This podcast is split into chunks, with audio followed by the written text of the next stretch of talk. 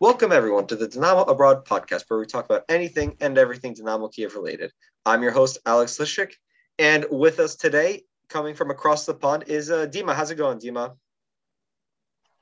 Yeah, I'm doing well. It's been a it's been a good week for us Dynamo supporters, of course, and I'm looking forward to a good podcast. It has been a very uh, fairly successful week uh, for Dynamo supporters. That's absolutely true. And with us also is uh, Eric. How's it going, Eric? It's going great. Um, probably the happiest I've been to record a, a, podcast here. I'm really looking forward to getting down to business. Uh, yeah, we are definitely going to get down to business uh, because Dynamo Kiev won their Ukrainian Cup game yesterday over uh, Kolos on penalties. And because of that, because of Shakhtar slipping up, we take on Agrobiznes in the semifinals of the Ukrainian club, uh, Cup.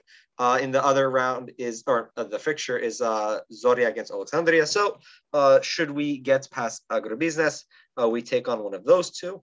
Uh, and some other news, Vitaly Bujalski, one player of the month. I don't think anyone's going to be overly surprised about that with the month he had with goals against Olympic um, and Bruges. So very important uh, contributions from him, and uh, not necessarily transfer news, but it is a new player added to the squad. Well, I say new; he's been here, he's been on, he's been involved in the team before.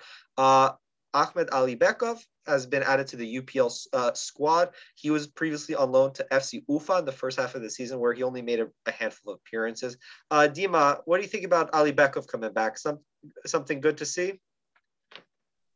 Um, well, personally, I rate him highly as one of my favourite uh, prospects in the team. But you know, the reason cited for him uh, back is that he he can cover um, defensive midfield. That's his main position, but he can also play as a centre back, and he's been deployed there for us before. So yeah, he's a he's a he's a good player. Um, good shot, good pass, uh, good defensively. And um, whilst on loan at Ufa, he he um, he he's considerably grown, maybe not only as a player but also in height. Because on the UPL website, he is cited as being 1,823 centimeters tall. So you know, um, usually we quite we really struggle against taller players, but you know, 18 meters taller Libyakov will really help out against that.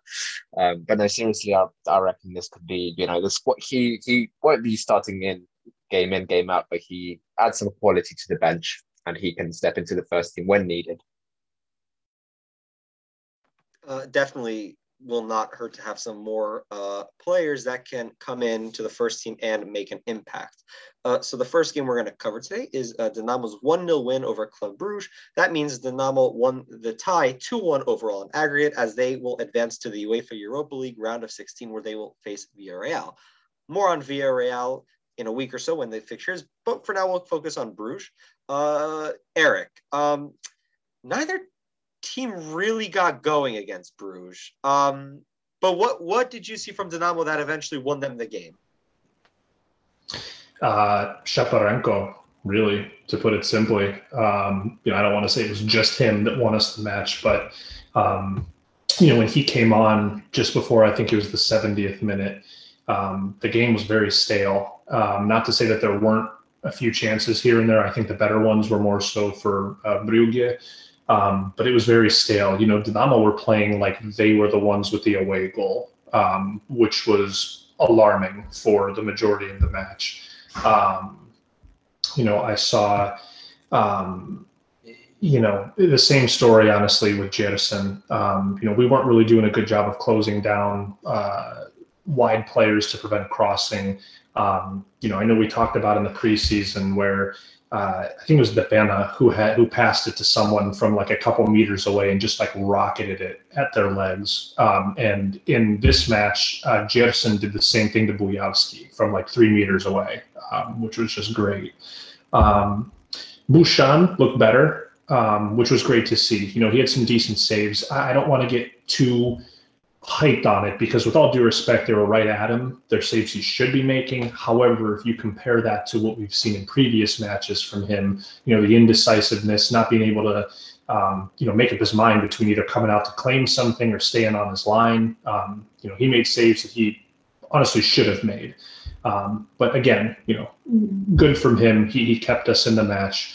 Um, but yeah i mean for for the majority of the match Um, you know, really, I would argue that Brugge's best chances came. You know, I know Bas Dost had a header in the first half that Bushchan saved, and I remember in the second half um, there was a I don't remember if it was a counter attack or just an attack, but um, a, pla- a pass was played out to the wing. Um, and Sirota went to intercept it and slid to intercept the pass and missed it, which led um, the Brugge player to be in on goal and shot a cross goal, but made a really nice save. Um, but um, yeah, so you know, again, to get back to the actual question, Shaparenko comes on.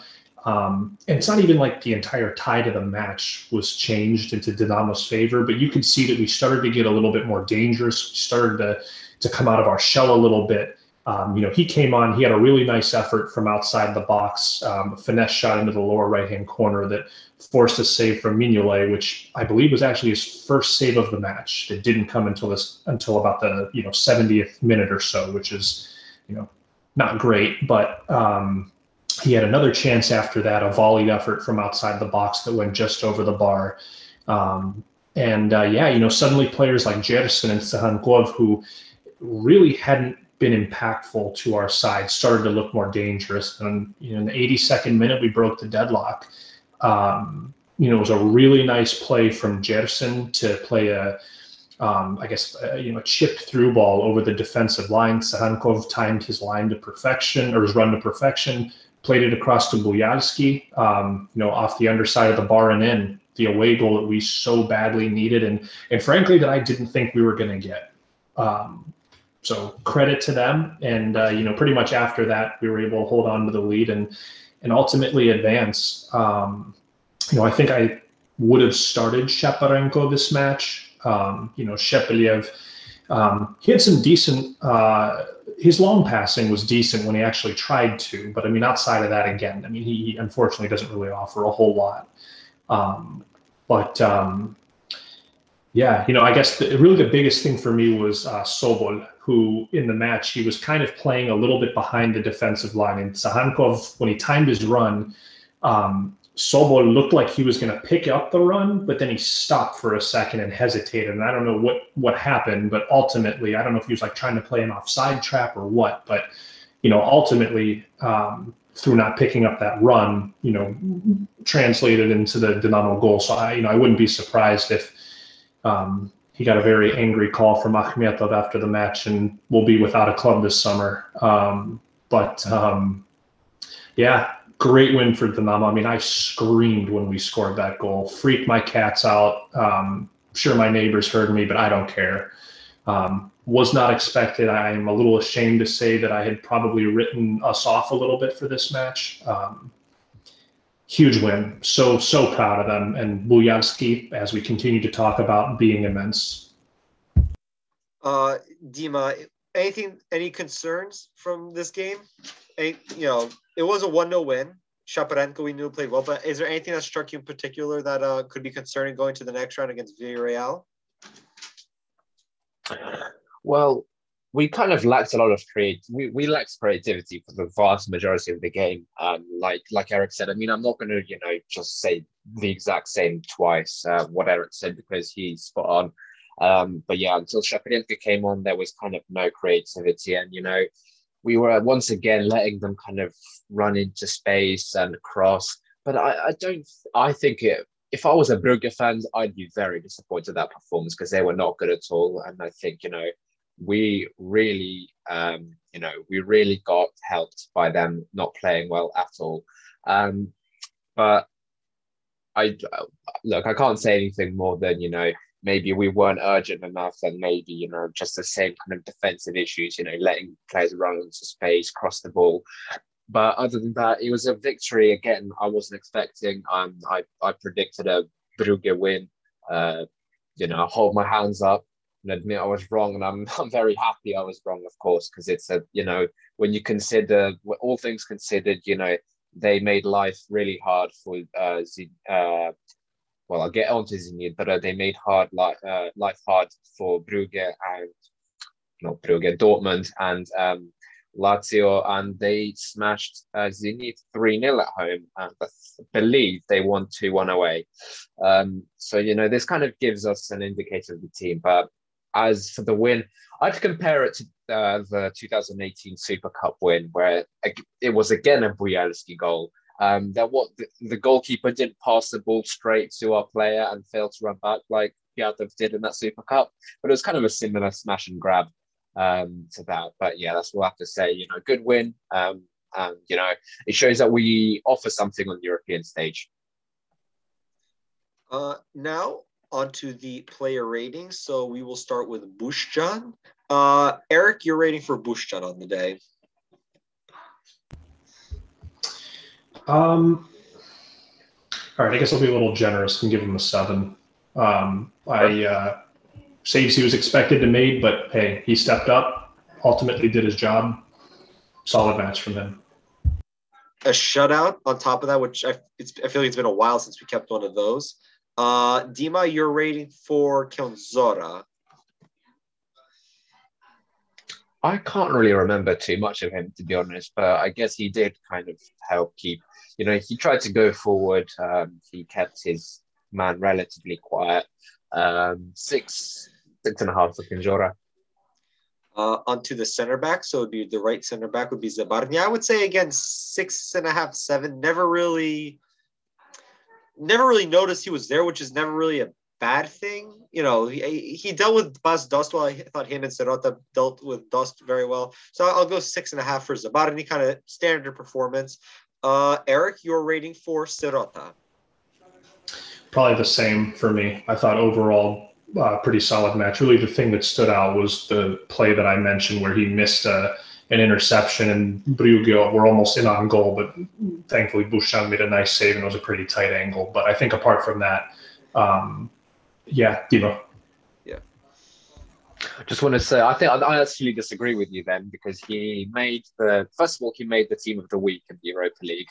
Um, I just want to go over just quickly go over some stats. So in that game, he managed five clearances, six blocked shots, four interceptions, 82% um, pass success, um, and he won four out of five duels on the yeah three on the um, three in the air and one on the ground, and he made three successful long balls. So actually, I think he was really key um, to our um, to our win, and I think you know he really he got his body um, in the way of you know a lot of shots, um, and he was key in you know trying to you know, stop Bas Dost in the air. So I think, you know, it's your opinion, but I just want to say, you know, he did make the team of the week after all.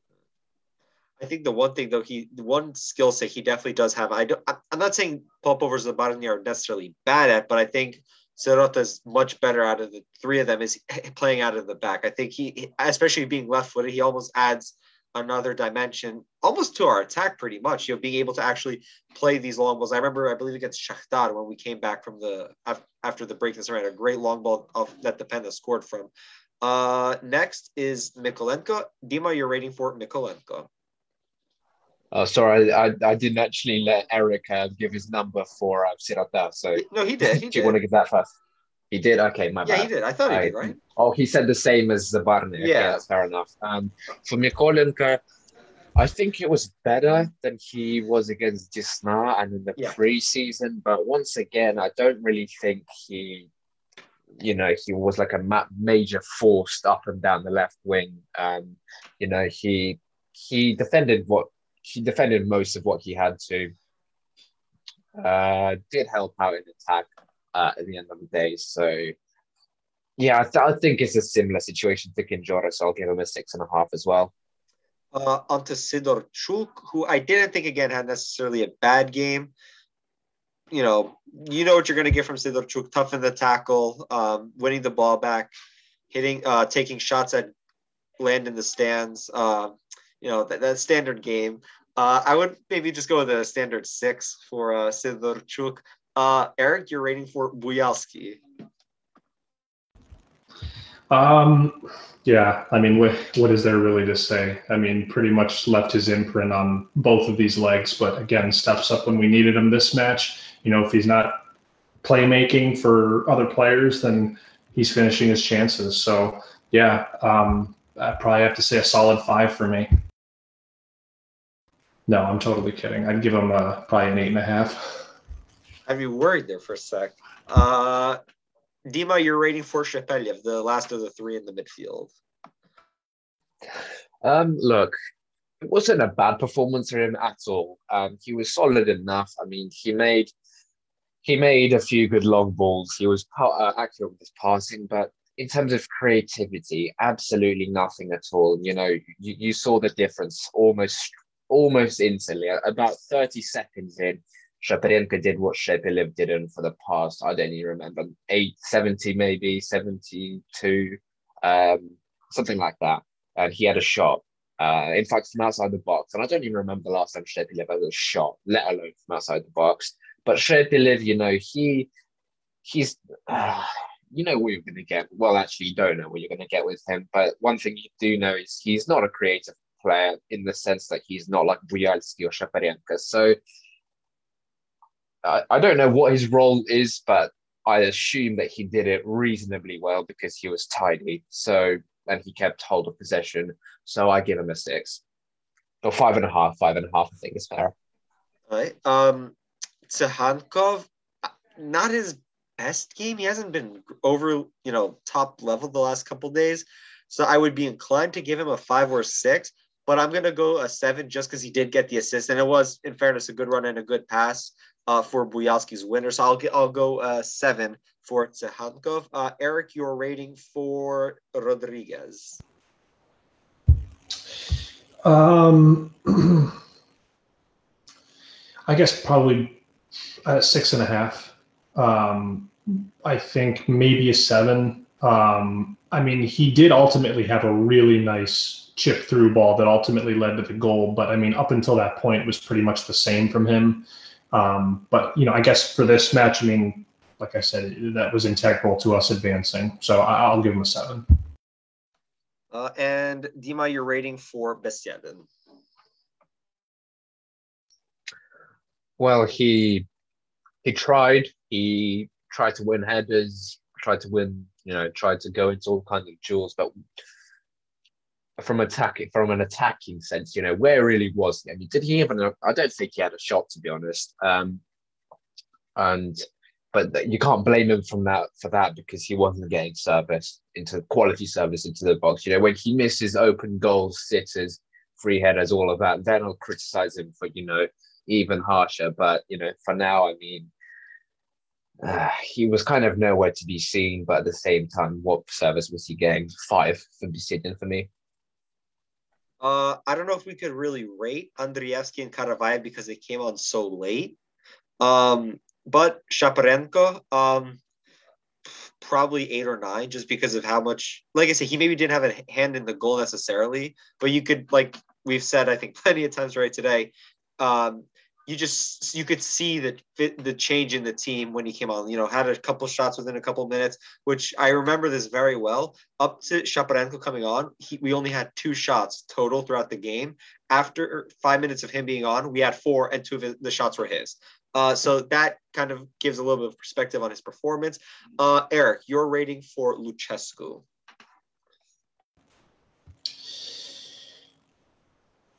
Seven.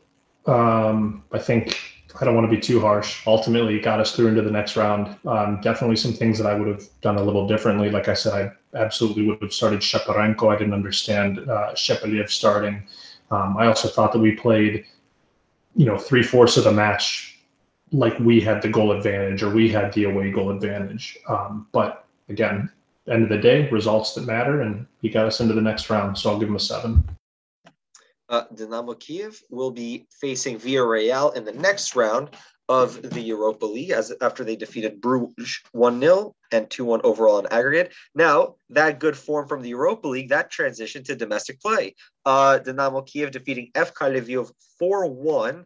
I believe the game was Sunday uh, at the Arena Lviv in front of a fairly decent crowd, I think it was around 7,000. Uh, Dima, uh, we all wanted a good start. I think that's ideal. An early goal never hurts. Uh, I don't think you can get much of an earlier goal than the first minute. Uh, what were your thoughts on the game against Lviv? Yeah, you you basically said it. I mean, first minute goal and the game was won in that first minute, pretty much. Um, uh, I mean, the keeper the keeper spilled a goal. Like it went literally right through the keeper. It made, it made he made a decent enough save from Tsygankov, but then he it went right through him, and Besiedin tapped it into an open goal. And from then on, I mean, uh, Lviv had two decent enough chances, and from then, I mean, Dinamo mostly had control, but it wasn't like they were completely dominating. Um, but you know, the first half, uh, I mean, it went it went as well as you know as as well as you'd hope. I mean, I wasn't expecting you know us to absolutely batter them. I mean, we got the goal in the first minute, then we get a penalty, which is somewhat questionable. See, I don't think it. I don't think it was a penalty. I honestly, don't think it was a penalty. Um, but we did get the penalty and we converted it. Tsygankov got his goal. Um, and that was really that for the first half. I mean, I don't really remember any other massive, massive chances. Uh, I think actually Sidorchuk had, uh, maybe I'm getting this confused, but I think Sidorchuk had a shot from from some distance and they got blocked and he got like quite close to the goal and he actually curled it over like just over so he was unlucky not to score but then in the second half we kind of so we scored a goal off a corner in the 52nd minute. Um, it was Kędziora who scored the rebound to uh, Zabarny's header. It was it was saved at point blank range, and then a couple of substitutions came uh, came on. So it was, I believe, uh, it was three at once. It was uh, Supryaga, Shepeliev, and Depena on for Rodriguez, Sidorchuk, and Besiedin. And um, from then, I think we kind of lost our way a little bit. We kind of lost control, and then Lviv had started to have some possession. And I saw some people uh, weren't happy about that, but we were, you know, we were still three 0 up. And then in the near to 17 minutes on, um, they get a goal back. It was kind of, I want to say it's a good enough pass, like from from their left wing. But then the player that actually gets on the ball. I mean, Shepeliev really should have done better with trying to win the ball there. I mean, he was just completely outmuscled and um, he managed to, manage to lay it off to the striker in the box, got in front of the defense, you know, young defenders. Maybe that's what you expect. Um, makes it 3 1. And then from then on, I wasn't worried. Honestly, I wasn't worried. I didn't think that we'd managed to bottle it. And um, from then on, we we made two more substitutions. We made Lednev and Sitkle. And once again, these are key substitutions because um, for our 90 minute goal, we um, it was well. First of all, Sitkle was very active when he came on, and then he had a header once again. Rebound comes out so Lednev and he taps it in um, to make it four one. And there were a couple. There was a there was a bit of controversy. Lviv was shouting for a penalty. I I honestly don't know what they were complaining about when when they did get it because it was never a penalty. It was nowhere near um, a, a handball. And yeah, it was. You know, there were. I guess it was quite a physical, active game. Um, in terms of emotions as well. But yeah, good game, good win, three points. And um, on that same match day, it was literally the kickoff was about half an hour after Shakhtar. Uh, well, they didn't just drop points; they well they dropped all the points because they lost. Um, so yeah, this was this was quite a key win. To be fair, this could this could be turned out to be big. But yeah, good win, uh, routine win. You know what a game that we expect to win. Um, it ups our goal difference as well. So um, overall, I'm happy with that. Eric, do you have anything to add uh, to Dima's assessment of the Lviv game? I'm trying to think back to it and like I'm getting like my games are all like running together when I'm thinking about like what happened and what matches and who was, you know, talking about like Sirota. Um, like I I'm trying to piece together what happened in in, in what match. But um, you know, I guess to talk about maybe some points that um, are not just restating what Dima uh, had just said, because I you know I agree with everything he said. Um, I thought the Lviv uh, keeper was very poor. Um, you know, the first one trickled through his legs. Uh, tapped it in. Um, Kędziora's goal too. Um, you know, he parried the ball instead of pushing it wide. He literally just parried it straight down, like in front of him. Um, go ahead, Dima.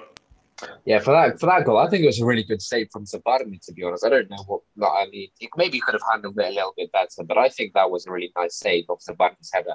But that's just my thought. Which oh, did he say done? Yeah, I, I don't know. He just like he brought his hands back across his body instead of just pushing it out. So I I don't know. I, I think that he's got to do a better job to push that wide. But I mean, Whatever. sorry, I- sorry to interrupt, Eric, but either way, s- from a Lviv perspective, someone could have at least tried to pick up Kędziora because he was just all alone at that. That's another good point. That's So- a that's a good point. Yeah.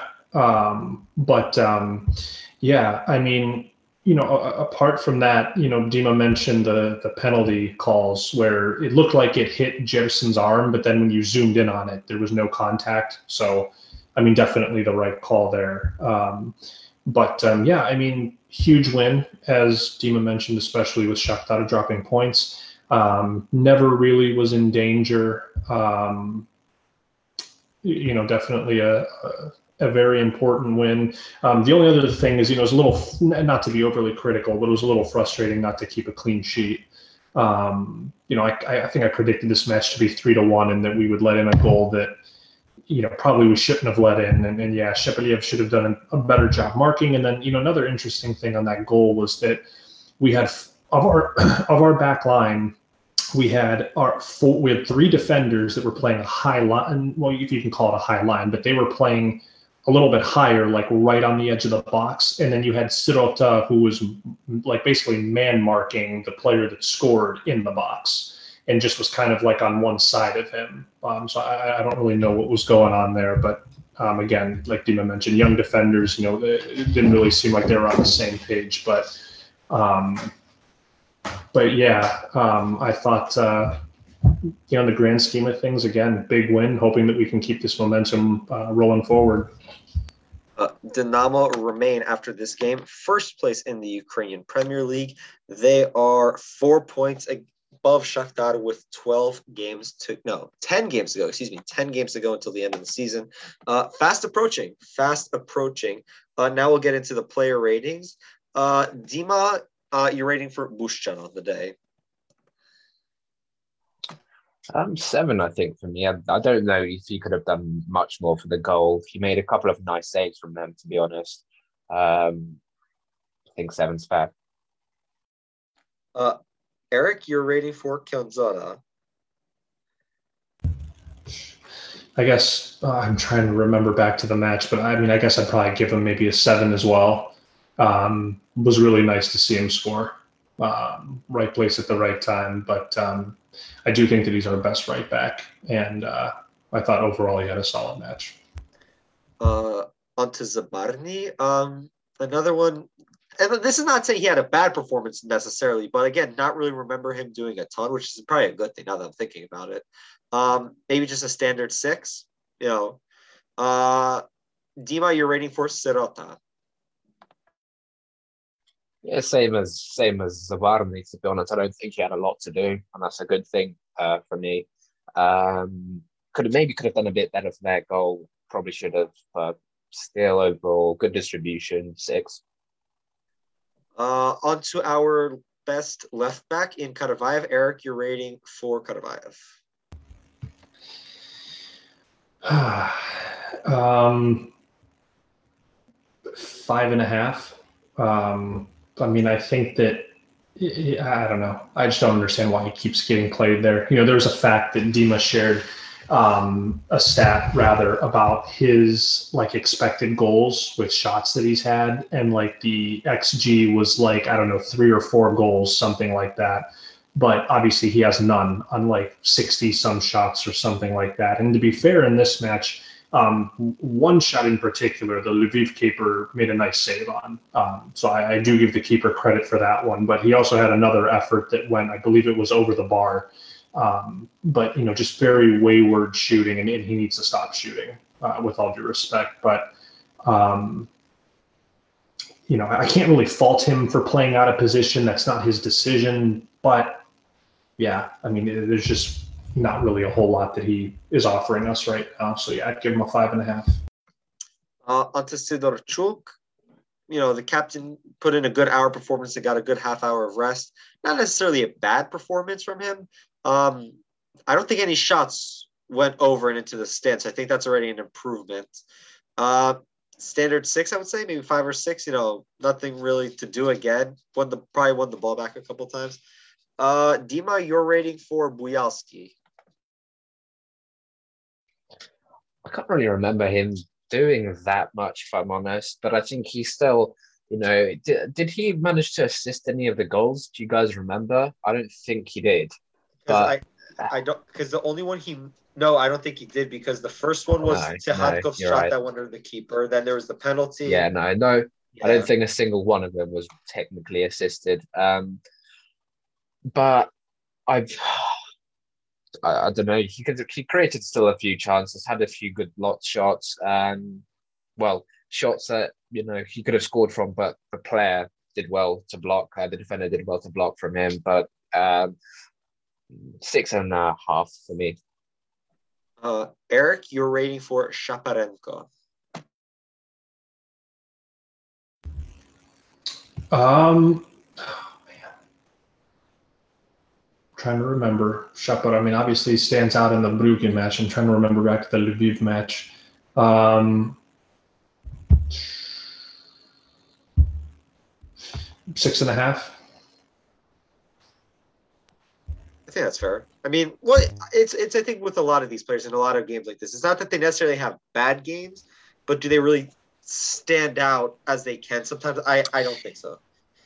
I guess yeah. For this one, for me, you know, I take a look at the the first Brugge match that he was in, and that was a, a noticeably poor match from him. I didn't think it was terrible, but that was an underwhelming performance from him um, as compared to the uh, the away leg. But yeah, I mean, I thought that he was in this one. I mean, again, nothing notable, but at the same time, he was solid for us.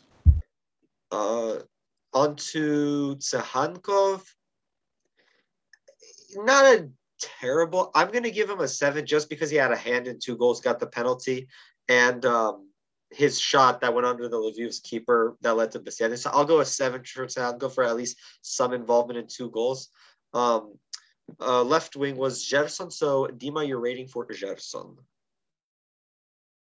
I think he was poor, to be honest. I think, you know, especially in terms of um, uh, end product. Uh, I mean, yeah, active, you can say he's active, but, you know, maybe I'd be active. It doesn't make me good enough. But, you know, his touch was off, his passing was off. Um, I don't really remember him producing any kind of quality chances or having any quality moments. So I, I mean, we won 4 1, so I can't really be too harsh because he must have been a part in that. But um, four and a half for me. Uh, and Eric, your rating for Besiedin? I'm trying to remember outside of the goal. I mean, I know he got subbed off. Um, when when did he get? Oh, here it is. Uh, 62nd minute. Okay. Yeah. I mean, I thought that, you know, Poacher's goal in the first minute, um, you know, again, keepers probably need to be do a little bit better with that. But again, good, good Poacher's goal. Um, and, uh, you know, key to get us off to a good start. So I guess I'll give him a seven.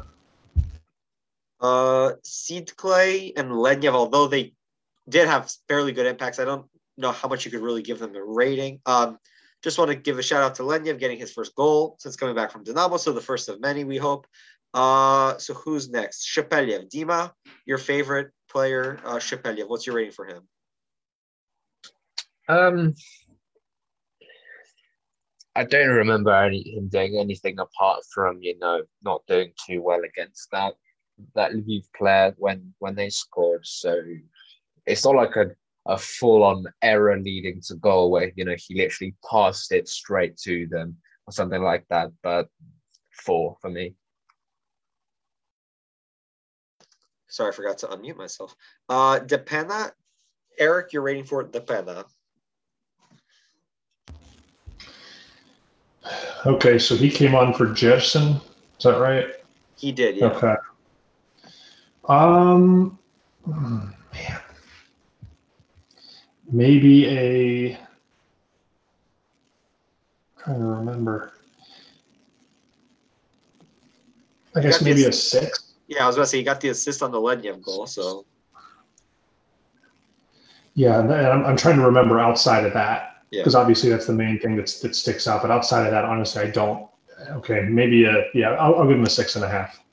Um, Supryaga came on for a half hour. I mean, it's a Dinamo striker. You know, gonna unless you have you get a little bit of luck like Paciente, you're not going to be getting a ton of chances, are you? Um, four and a half, five. I mean, you know, not much he's really going to be doing. Um, again, not necessarily. It's not that he's not working hard or playing bad. It's just we this team just doesn't really create a ton of chances for our strikers, um, and that goes all the way back from to Besiedin. You know, uh, who's next? Oh, the manager's next. Uh, Dima, you're rating for the manager. Um, first of all, his rating gets significantly uh, bumped up by him waving to the ultras and clapping at them when they were chanting Lucescu go away. Um, but I mean, what, can what can you say? I mean, we won the game four one. It was an easy, you know, for us it was quite an easy win. Not to you know disrespect Lviv. Uh, what can I say? I mean, maybe the lineup I would have liked to see uh, super Clay, maybe Lednev, uh, maybe some more rotation, but uh, we got the job done. We got we got three points when when we had to get three points. Like today, it wasn't just expected; like it was important to get three points because Shakhtar slipped up, and you know this sees us go four clear at the table. Um, so I'll give him an eight as well. I mean, you can say you know we kind of switched off towards the middle of the game, but uh, he knows that himself, and he really ripped into the players for that. Um, but eight for me, I mean, decent win, important win. Uh, Dinamo went 4 1 winners, and that good form transitions uh, to our next game, which we played yesterday at the Olympijski in the quarterfinals of the Ukrainian Cup. Uh, Dinamo Kiev, I almost said defeated nil nil, uh, drew nil nil with Kolos um, and won on penalties. Uh, Eric, um, did Dinamo really ever get going in this game? I mean, maybe a little bit more so in the second half, but overall, it was a very poor match, especially the, the first half. Um, it it was yeah, almost painful to watch at times.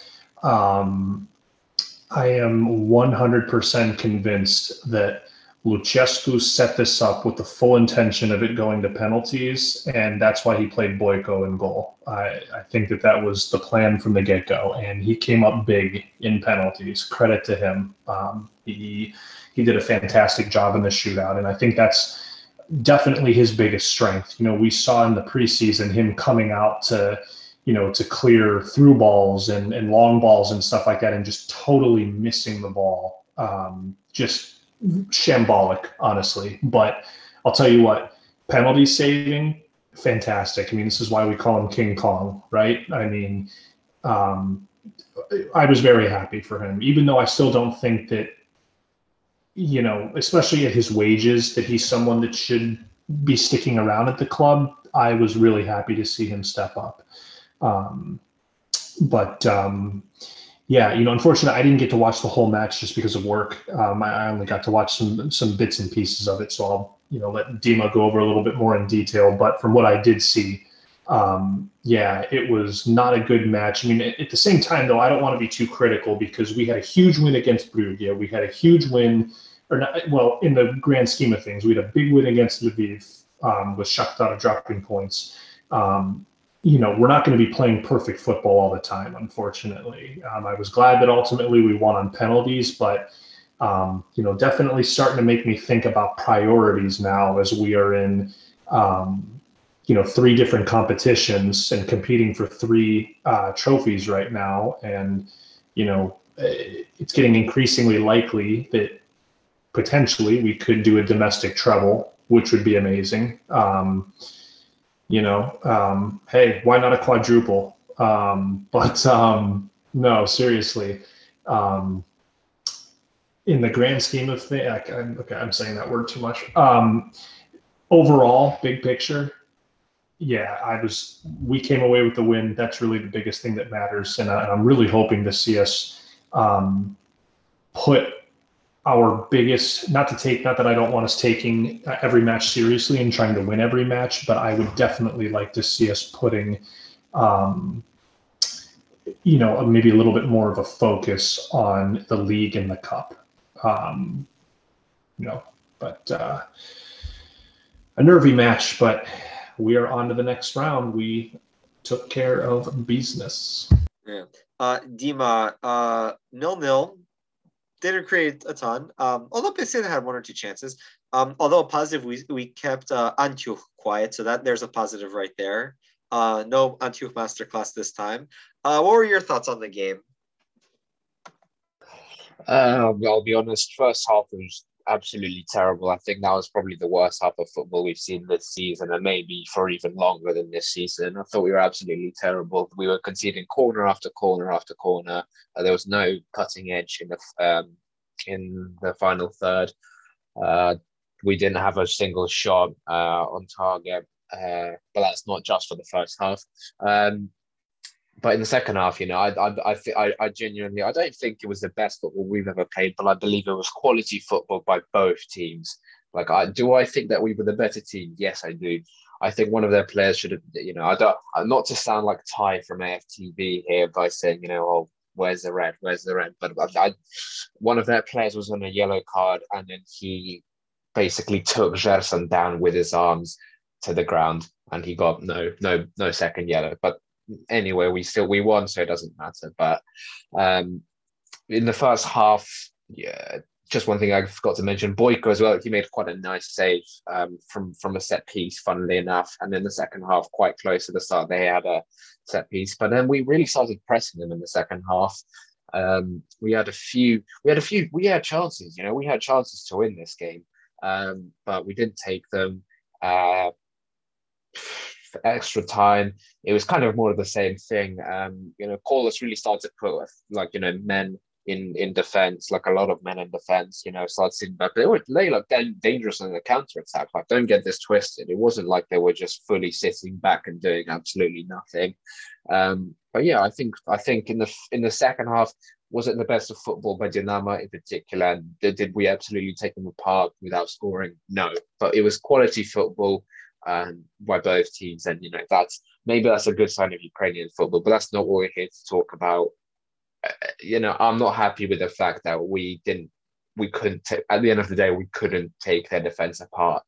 Um, we couldn't get through the defense. And, you know, Lednev, who came on as a substitute, first of all, Tsygankov got injured, and um, we'll, I think we'll cover that a bit more in depth um, later on. But you know, Lednev came on, he started, yeah, he started to create chances. You know, I was very impressed with him. Know, previously I was a bit skeptical because of the media hype and his performances, but now, you know, he performed well here. You know, he was creating a lot of chances. He created two almost identical chances for Besiedin, where it's kind of an angle, but he was basically one on one, but he dragged both in the exact same way, wide of goal. Lednev himself had a chance to score, but I think he kind of I think he kind of miskicked it and it went out for a goal kick. You know, when where have where have we seen that before? We're giving away uh, a, an opposition goal kick. Um, but you know, Lednev as well. You know, he had a few decent free kicks, um, which at least went on targets, were, which were I, believe were our only shots on target. And um, and one thing as well, Chaperin had a really nice free kick um, from quite some time, uh, from quite some distance, but it it it just went wide of the of the top corner. Um, so that was unlucky. And um, you know, not to get all you know stat, you know, uh, not to you know bombard people with stats, but the XG rounded rounded up pretty much. So I think I believe ours was like zero point nine six. Um, XG and courses with like 0.76. So rounded up, it was a 1 1 game and it was, you know, fairly, it would have been a draw. So yeah. Um, and then you know, just to go over penalties, you know, the first first I believe three penalties from from uh, us and Paulus, they they both they all went in. Um, and you know, I, th- I thought you know, he was guessing, he was just diving in the complete wrong way every time. I was like, oh no, oh no, where is this going to happen? Where is this going to go? If this keeps carrying on, you know, we we won't um, we won't go anywhere with this. And I don't, I believe it was Lednev who missed a penalty, and yeah, it was a it was a very poor penalty from him. Um, you know, just completely screwed it wide of goal. Um, you know, far of the the bottom right hand corner. Uh, and you know the the keeper would have probably got a hand to it anyway, even if he did get it on target. So I don't know what to say, but you know he's young, but you know you'd, you'd expect more in a penalty shootout. And then the I believe it was the next penalty. It was Boyka who, you know, this time he dived the right way, and not only did he dive the right way, he saved. And it was a, it was a very good save from him. Um, you have to admit, um, it was a very good save. And um, then the next one was Alexander Karavayev, um, who yeah, again, a poor, very poor penalty. The keeper this time, it wasn't wide of goal, but the keeper saved it. It was really poor. It was, uh, yeah, I feel bad for him at this this this moment in time because he's just. It's like the ball, the the, uh, the goal has like a force field around it when Karavayev shoots because nothing is going in, um, and the keeper saved that one. And uh, yeah, that that that was a moment that was the moment I thought we were out. Wallace in pole position. The captain steps up to take the penalty and he shoots it r- literally right down the middle. Like, I'm not even joking. It was like right down the middle on the floor. It's quite a weak penalty as well. And Boyka just saves it with his knees. And it reminds you of when in FIFA, like when when both both the player playing as a goalkeeper and the person playing as a striker don't know the controls. And, you know, it was like an accidental save and an accidental penalty miss at the same time. Um, and that put us level and he saved a decisive penalty. And then it was, um, you know, at, uh, then I think, I believe, hang on now, I think I've got this, I think I've got this completely in the wrong order. I believe it's actually them who missed um, the, the over, no, I have completely got this wrong. They fired a penalty over. They yes. fired a penalty over. I completely felt it. I completely failed to take that into account. I, I saw Alex was about to correct me then. I thought, well, where was I going with this? But yeah, they fired, fired a penalty over, and then Boyka saved one with his hand. Um, and then um, you know, and then our penalties, no, we didn't miss any more from there. Um, and then when it was sudden death, that's when um, the key, the the Kolos captain shot it straight at Boyka's legs pretty much. And then Andreevsky steps up to take it, um, you know, cool as you like, right down, basically right down the middle with a little chip over the keeper who dived um, uh, to the side anyway. And that was it. You know, we were through, and it was a good, you know, good performance by Boyka. Once again, I apologize for forgetting the um, the panel that the, the third penalty missed by Kolos because you know I was m- more focused on the Boyka's heroics and them just you know shooting it somewhere into I don't know Darnica or something or if not Borispol. Um, but uh, yeah, decent. It wasn't the best quality penalty shootout, but all I care about is that we are through. And through, we are indeed to face Agrobusiness. Um, I don't know if we know when that game is yet, actually. I don't know if they said. Um, we'll find out probably the next couple of days anyway. Uh, on to the match ratings. Uh, Eric, your rating for Boyka. This is probably the only one that we'll be able to do, and you guys will have to take the rest since I didn't get to watch the whole match through. But i I guess I'd probably give him a a nine. Um, I mean, I think that you know, I, I, again, I don't remember as much of what he did in the match, but you know, obviously didn't let in any goals during the match, which, you know, with or without saves, I mean, honestly, doesn't even matter to me. I, I think that he could have even have not the best match, but to just taking a look at the penalty shootout, he was immense. I mean, he is. It's a team, you know, team game. Obviously, people stepped up and converted the, the penalties, but he is a huge reason that we are advancing. Um, so I'd give him a nine. And yeah, Dima. Oh, I'm just to say, if you didn't watch the whole game, um, you know what you need to know as well was he he was very calm as well. He made a good save in the first half uh, from the corner, and he I think he had one more save to make. But other than that, he was good at dealing with crosses, uh, unlike unlike his competitor.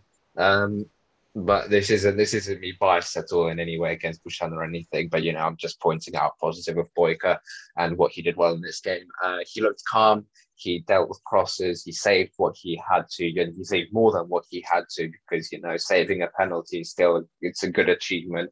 And his his experience, you know, his experience and his cool head really saved us on the day. And it's it's also nice to see him because you can see how much it meant to him you know, when he sa- saved a decisive penalty. Um, you know, he's a Kiev guy. You know, he was born in the city, I believe. He's a youth academy product, um, and you know, it means a lot to him. And you know, I'm very happy for him. Very happy for him. And he's he showed that you know he's not done yet. He still has something to offer, um, and you know that he, as a minimum, he's a decent enough backup. Uh, so nine for Boyko. Uh, Karavayev was that right back? So, uh, Dima, your rating for Karavayev? Oh boy. Um, just one thing I want to point out was one time he intercepted the ball and he went on a brilliant run, literally right into the final third, and he uh, he laid it off. I, I think it was to Bujalski, but from then the chance went um, not not to not to nowhere basically. It went to nowhere. Um, and he made a few good crosses, which just no one got in the end of. Like, had there been a striker which to, to connect one of his goals, he would have had a completely open bottom left corner um, and it would have been a goal. So it was a good cross, but when he crosses, there's no one to get on the end of it. When he when there's someone to get on the end of it, the crosses aren't good enough. But at the same time, you know that's that's the positives, and you know he was active. He kind of he did he did defend what he he, he did he was okay defensively. It wasn't like he was getting completely spun, but you know he was against some pretty pacey uh, opposition. Uh, I don't know what that guy's name was, but there was there was they had number ninety four, I believe. Yeah, they had um, Mamadou Danfa. Danfa, Danfa, that's the one. Um, and uh, yeah, he, he, you know, wasn't an easy opponent, and I, I believe Anju uh, as well was on that side, and he he kept uh, wow that guy that that guy had like he, it's like he had some cheats and enabled on FIFA, which just enabled him to have you know maximum stamina unlimited for the whole game because he just kept running and running and running. Um, but Karavayev did well enough against him. But just what my problem with Karavayev is, he gets in the right positions, and he just makes he either crosses it and it's blocked, he passes it straight to the defender, like I don't know how many times he just, he literally just passed, he cuts it back, and it just it's just intercepted and it's straight. Uh, straight to the, to the keeper, defender. or straight to the Pretty. keeper. You forgot that one. Uh, or or just claimed by the keeper. Everything but up, you know, everything apart from actually onto the top of someone's head or on someone's foot for a tap in. Um, and you know the penalty that he missed. Look, he, he's an experienced guy. Like he, he he was a penalty taker uh, for a bit. You know, he, we know he can score goals. He scored a few goals against us when he was at Zorya. So we know he can do it. But this guy, I mean, uh, it's like there's, it's genuinely, it's like there's a force field around the goal when he shoots because it's just nothing is going, absolutely nothing is going. But um, five for me. Uh, for I'll do Syrota and Zabarny together because again, it's another performance from these two where they don't necessarily play bad, but they don't really have a ton to do. And what they have to do is they deal with it well. Maybe a six again. You know, like I said, it's nothing bad from them. Um, they didn't take a penalty, so I guess that's a plus. But yeah, so I, I, would go for sixes for both Zabarny and Syrota. Uh, Dima, you're rating for Mykolenko? Um, I so first of all, he, he was the one that was that came off for um what's his name? Tymchyk. Tymchyk, wasn't he? Yeah. Uh, that's the one. Uh, oh wow. Uh, for, for some context, Alex has the Dynamo website um, on the screen, and it says he was substituted at 90 plus 35. 90 plus 35. That's a bit like when Shakhtar are drawing nil nil towards the end of the match. That's how much the time the, the, the ref seems to uh, add on to it. Now, less of that, less of that. Um, Mykolenko, uh, he made a few decent. He actually made a few decent crosses, but at the same time, he made a few crosses where it's not so much as a cross, but he gets into a crossing position. He just boots it, boots it to his right with his left foot. And it's not. There's no whip on it or anything. It's just booted across the face of goal, and just you know, no one has any chance of getting to it. Um, energetic, defended. Yeah, he defended what he had to. Why not? Uh, five and a half. Mykolenko because he couldn't really create anything. I, I guess that was his choice, uh, job on the day. Uh, Sidorchuk, another one who came off uh, in a 90 plus 35, whatever that's supposed to mean.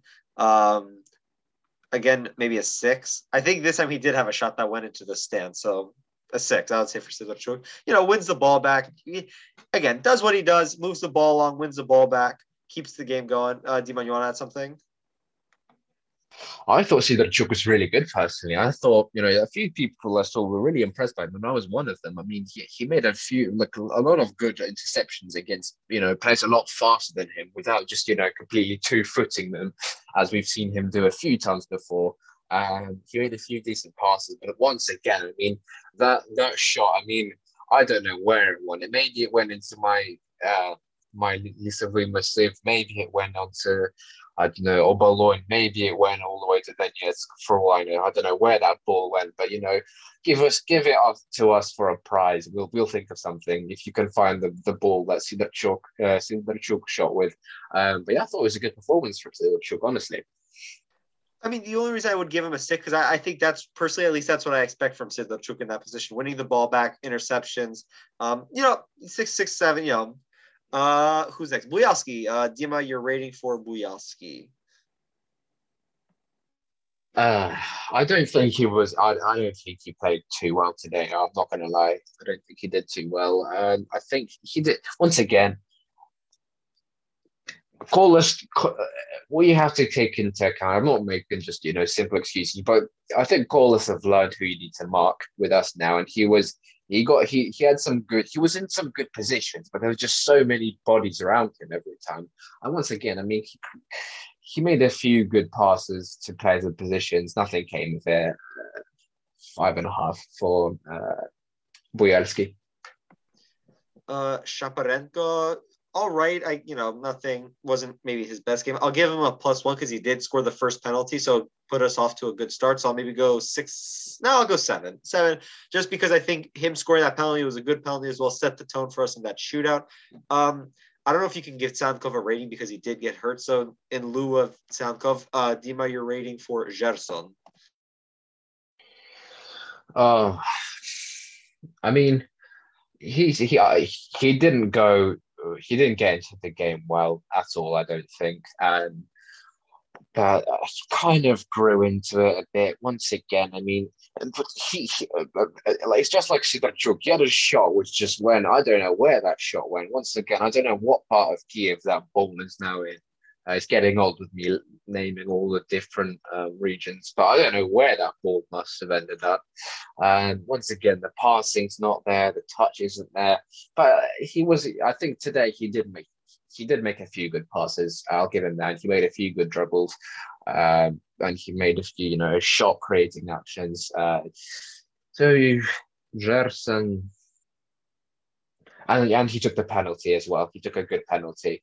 Um, and I saw I saw a tweet uh, saying, you know, I, I completely thought Jefferson would miss his penalty, um, but no, he proved, uh, you know, he he seems to be a decent penalty taker. So I'll give Jefferson a six. Uh, onto Depena, again, not his best game. Better than the last couple games he's been in. You know, got the assist against Lviv, so maybe some slow getting back to form. I think I'll go for maybe a five and a half for Depena. Um, Dima, you want to add something? Yeah, go, go, go ahead. Yeah, he was pretty lucky not to get sent off, um, actually. Yeah. Oh, you, yeah. You, right. Do you want to just cover that? Do you want to cover that? Wait, uh, which which one are we talking about? Is that the um? Oh, when he when he basically did a bicycle. Yeah, yeah, yeah, yeah, yeah, yeah. Well, well yeah, he was on a yellow card and it was in the box, and you know some people are saying that he was pretty lucky to get away with it. I mean, I could like I could understand if the ref gave like an indirect free kick for dangerous play, but like just kind of thinking about that, like if he's a second late on that, he he almost takes off. I think that was Zolotov or Chorno Moritz from Kolos. I don't remember. So just less of that, as as you would say, Dima, less of that. Uh, bicycle kicks in the box uh, on yellow cards. That would be fantastic. Uh, so I'll just go a five uh, for Depena. Um, Dima, you're rating for Besiedin uh, once again, um, really he tried, but no nowhere to be seen, honestly.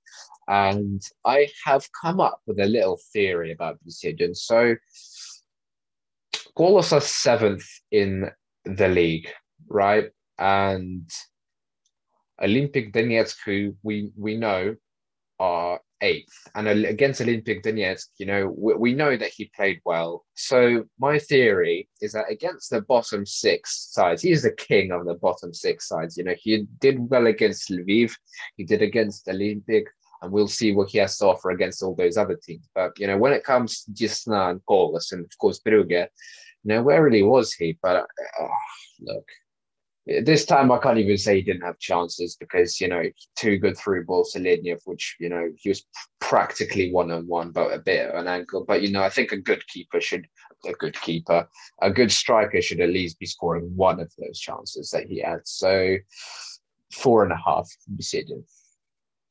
Uh, from the substitutions, Timchik, Andrievsky, uh, Supryaga all barely came on because they came on in extra time. Although I do want to give a special shout out to Andrievsky and Supryaga for both scoring their penalties. Um, especially good to see Supryaga because uh, I think it's fair to say he's not been in the best of form uh, this season. So good to see him stick away his penalty. Uh, the other substitute though was Bogdan Lednev. Um, I would like to give him a seven because I thought he was very active in the game but I think I'll give him half a mark down just because of the missed penalty that fortunately didn't come up to cost end. So I think it's six and a half. But if you take it, that penalty was a very good performance from Lednev. Uh, Dima, your rating for the manager. Uh, first half, look, the second half and the uh, extra time kind of marks him up um, because the first half was absolutely terrible. But we didn't, you know, I don't know. Maybe we could, still, yeah, maybe we could still be playing. We still wouldn't have find, found a way past the uh, defense. Um, no, seriously. Um, we had chances to win the game, we. I think. Well, I do think we played well, but just that that final third. I don't know what more he can do about it if the players aren't good enough. But uh, we won the game only just. I give Lucescu a six because he did just a bare minimum what was expected. He what scraped a win here. So Dinamo take care of business, and now they go on to face Akro business. Okay, that's the last time I'll make that joke at Shakhtar's Oh, not the last joke at Shakhtar's expense. That's the last time I'll say business. Uh, so we have another game this weekend as Dinamo take on FC Minai. Uh, Eric, what do we know about Minai? Uh, two words, Artyom Milevsky, and that's pretty much all you need to know. Um, no, but uh, seriously, so um, just a little bit of background on them. Um, I've heard them reported to or referred to as the poor man's Hoverla. Um, but um, absolutely, that's that's without yeah. a doubt. That's without a doubt. I must say that. Um, so as of right now, they're sitting in 12th place in the Ukrainian Premier League, but they are only one point clear of 13th place Inhulets, um, as well as bottom of the table, uh, uh, Lviv. Um, so definitely a relegation candidate. Um, their away stats are pretty unimpressive.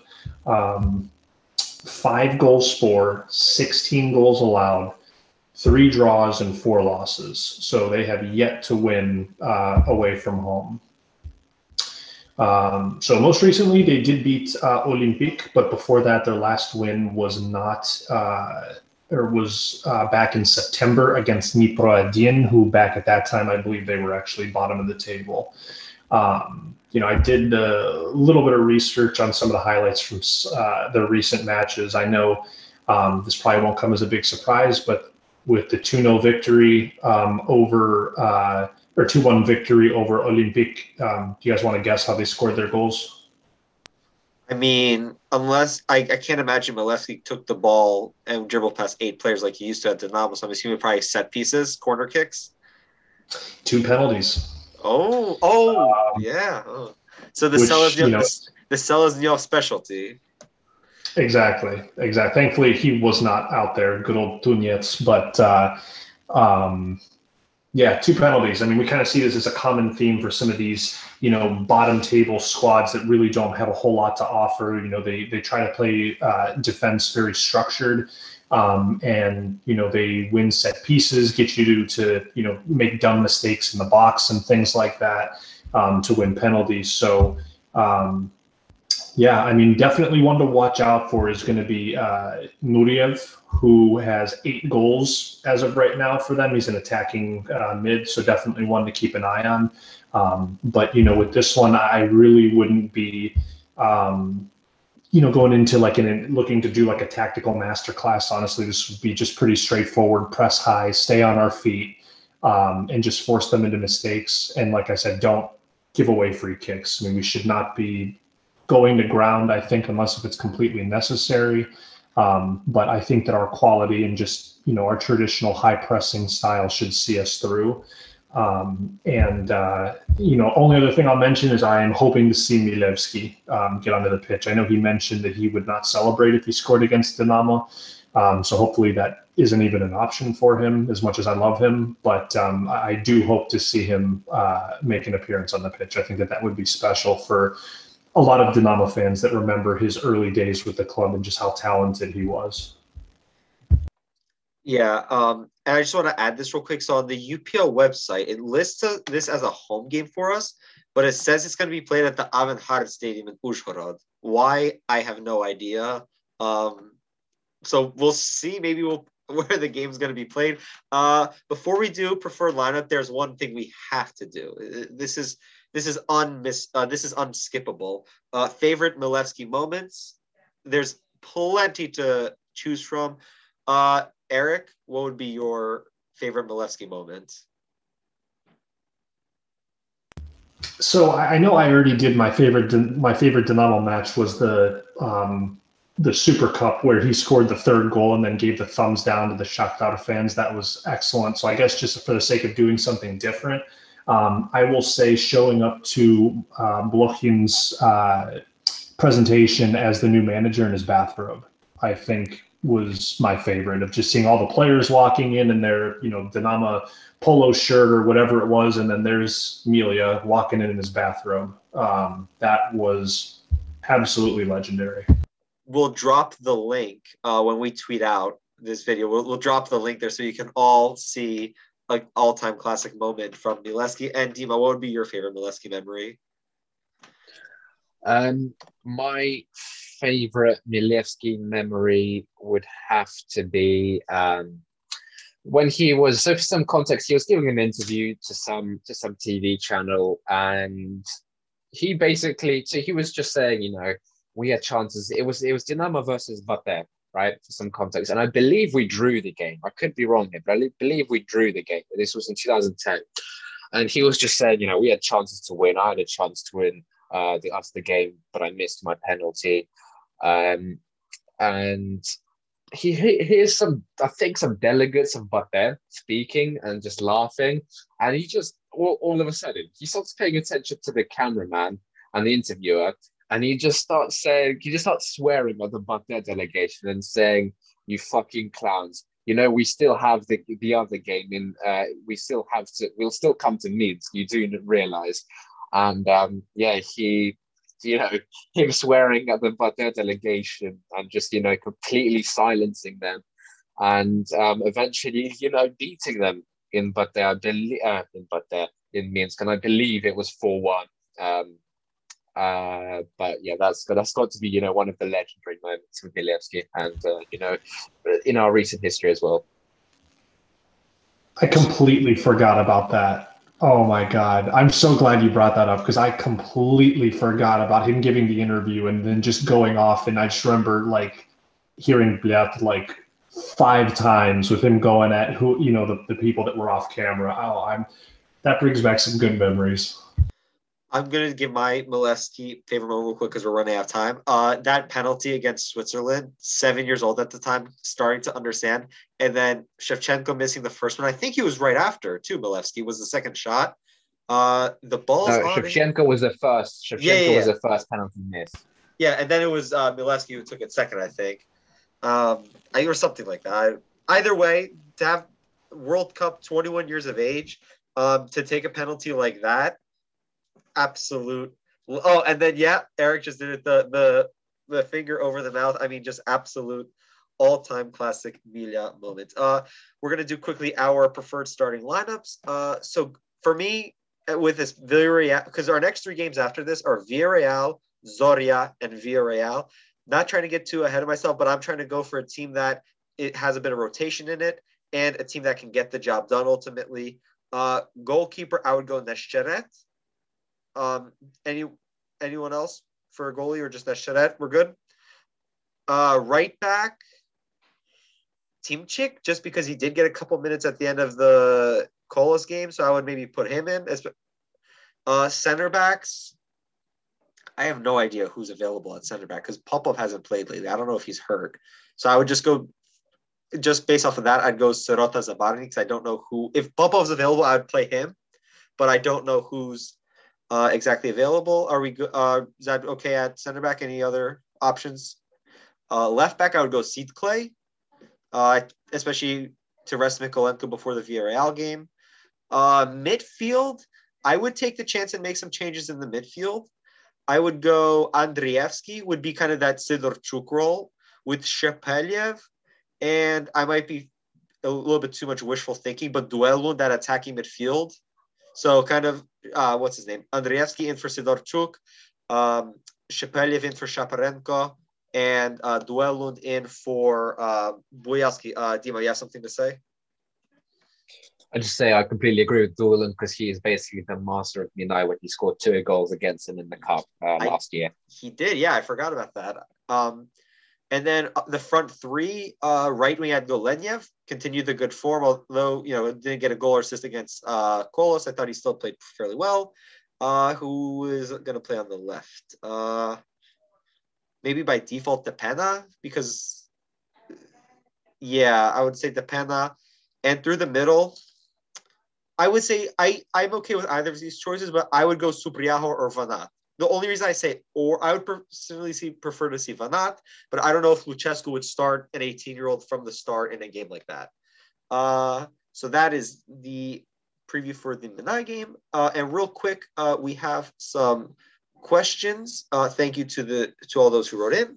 Um, Slava Ukraini 09 wrote Popov, Zabarny, Syrota are all promising. Which of the two, which two are the starting center backs for the foreseeable future? And when Burda comes back, how will that affect it? Uh, who wants to take that one? Eric, you, yeah, let's see, Eric. What, what, who, what do you think? Um, uh, for me, right now, perfect world, not counting Burda, everyone's healthy. Popov, Syrota. I think that they complement each other well. I think that Popov is a true center, a central defender, aggressive, strong. And I think Syrota is a very good uh, ball distributor, as we talked about. So I think those two paired together, um, kind of like Alex mentioned, you know, it gives us uh, a couple different dimensions to our defense. Um, Burda coming back, if everyone's healthy, I still do think that he's our best overall defender. Um, however, you know, for me, he's going to have to earn his spot back. Um, I'm certainly not just going to be reinstating him, you know, to be starting matches again. I, obviously, he's going to have to work his way back up to fitness as well. Um, but once he is, yeah, I mean, I'd be looking to, you know, get him, him some minutes um, when uh, when we can. Um, you know, maybe if someone's having a, a, dip in form, um, put him in, and then you know we'll see what happens. You know, it's a it's a good problem to have um, with you know four center backs and three of them especially are are pretty promising. It, yeah, like uh, you said, it's a good situation to have, and I mean, I think it just adds you know good depth as we go into the end of the season and then into next season. Uh, and Dennis to Society asks, can you guys cover the Tsygankov injury? Uh, we already mentioned that, but I just want to ask you, Dima, uh, who's your immediate replacement choice for uh, Tsygankov on the right wing? I prefer to Lednev, especially after last match. You know, he's he's not, you know, he's not shot shy. He, he's not greedy with the ball. You know, he's he's good to distribute. He's got a good shot. Um, and I believe Tsygankov is out for two, three weeks. Um, that is the current diagnosis. Um, so yeah, not the best situation to have, but this is chance.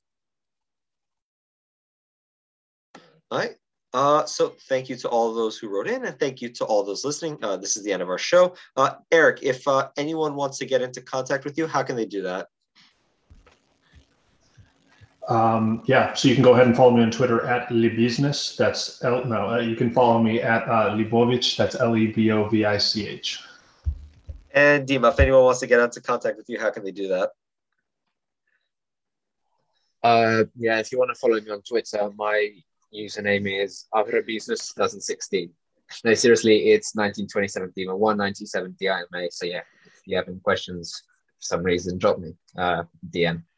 And if you want to follow me, your host, you can follow me at Lysyk7. That's L Y S Z Y K and the number seven.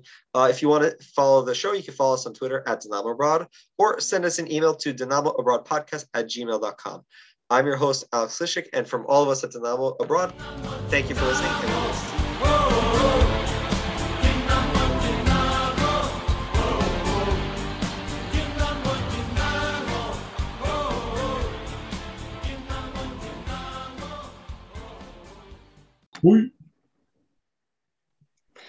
Welcome everyone to the Dynamo Abroad podcast, where we talk about anything and everything Dynamo Kiev related.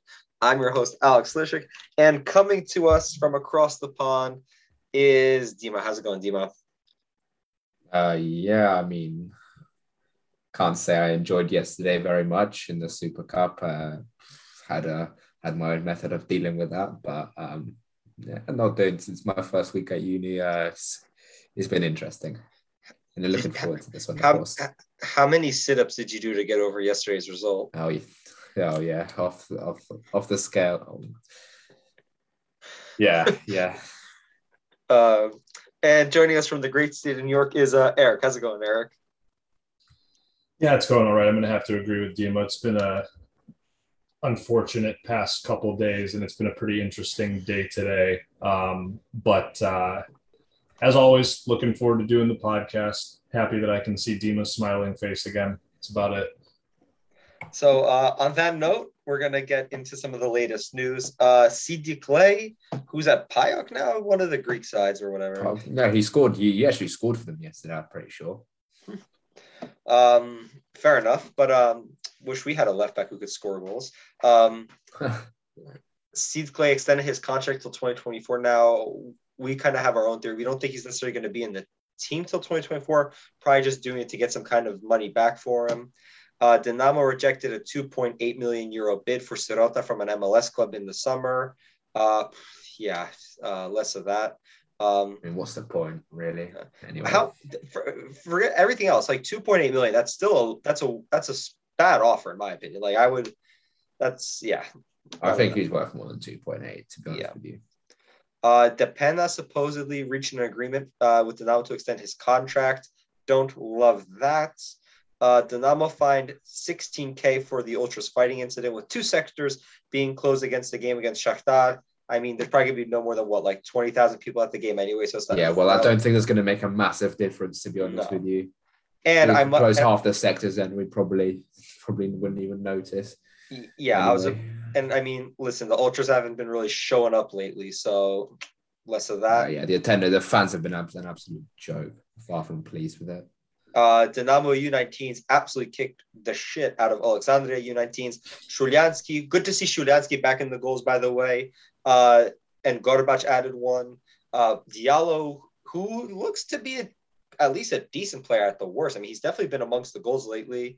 Um, and Kirill Popov with a hat trick. So uh, good to see the U19s. And Artem Milevsky, you know, probably, I think you could argue top 10 Dynamo player all time, top 15. Um, he announced his retirement from professional football today, so uh, we want to wish him the best in his recovery and uh, um, not recovery, Jesus, in his retirement. Um, Eric, uh, What a, what a legend. Yeah, I'm Yeah. talking about this, whether you want me to or not. I was I was just about to Um, go to you. I was just about to go to you anyway. this is this is such a sad day. Um, I think that if it was to be expected, um, if you take a look at what he did with uh, Minai, and I'm just pulling up some Transfermarkt stats real quick because I don't really think he did a whole lot Well, I think that's one Um, way of saying he did nothing. when he was with me. I mean, I'm taking a look at this, and I, I'm not even showing. Let me see. I mean, he didn't really do anything on the pitch in terms of goal contributions, right? Didn't have no goals, no assists, a couple yellow cards. I think the one that I remember in particular was when he like ran into Karavayev and knocked him over and got carded yeah. by Manzul. Um, you know, it seemed like he was a little bit more active with his uh, YouTube channel than he was with on the pitch. Um, Which is um, class, yeah. by the way. But it, it is. It actually is a pretty cool channel, unlike uh, Kent, which is just garbage. But yeah, that's um, a little um, bit. Yeah. But no, Melia is it's a good channel. But anyways, uh, again, kind of to be expected. Um, I think that you know it was time for him to hang it up. Um, you know, definitely one of those great talents that could have been. Um, you know, I have no reservation, or I have no. Um, there's no preconceived notion that he would have been the next Shevchenko. Absolutely not. But I do think he could have been a lot more successful than he was. Um, definitely could have played abroad somewhere um, and, and made an impact. You know, it's interesting too. There's a documentary. It's I want to say it's about 15 minutes called Melia on I think it's on YouTube where he just basically talks about his career, the struggles that he went through, and things like that, and basically that he has no regrets about you know what he went through with um, you know alcoholism and partying and stuff like that. So I mean, I guess if, if he has no regrets, then you know, I guess that's all that matters. I mean, I was obviously disappointed, but um, fantastic player for Dinamo. Um, like I said, a very, very talented forward. I mean, he's good at just about everything dribbling, passing, finishing. Um, you know, going back and looking over his career with what he's won. So, um, he won, he was two time uh, footballer of the year in 08 and 09 in Ukraine, four time Ukrainian champion, three time Ukrainian Cup winner, three time Super Cup winner in Ukraine, um, won the Belarusian Cup, won the Belarusian Super Cup three times, or I'm sorry, won the the Super Cup three times, won the Cup once, and then impressively in 18 and 19 helped uh, Dynamo Brest win the uh, the Belarusian league. And was that the first time a non-Bate Borisov team won the league? That has to be one of the first ones in a while. I'd have to double check. I'm not sure. I mean, I don't remember the last time like Dynamo Minsk winning. I think that's been a minute, and I want to say like Shakhtar Soligorsk has recently won it. Mm, yeah. um, I don't know about Dynamo Brest, but I know that he, I mean, he did pretty well when he was there. Um, I think he played as almost like a number 10 or like an yeah. attacking midfielder behind the striker. Um, but um, oh yeah, so Dynamo Brest's first ever Belarusian title was the first oh, that, time. That yeah, first time a non-Bate Borisov side won the league since 2005. So Bate Borisov won the league straight from 2006 to 2018 until Dynamo Brest. Yeah. Um, oh, and look and who the leading goal scorer that season was. Ilya Shkurin with 19 goals. Well, yeah, we still need to see more of that from him, but we'll get yeah. time. But anyway, but anyways, um, yeah, I mean, again, just a player that I had a lot of that I that I really admired and I really liked. Um, you know, I think I mentioned this before, but like freshman year at uh, university, I mean, besides Shevchenko, no one knew any Ukrainian players. But by the end of that year, everyone knew who Milevsky was because I repped him every single day, and I had a Milevsky Ukraine shirt that I wore probably daily.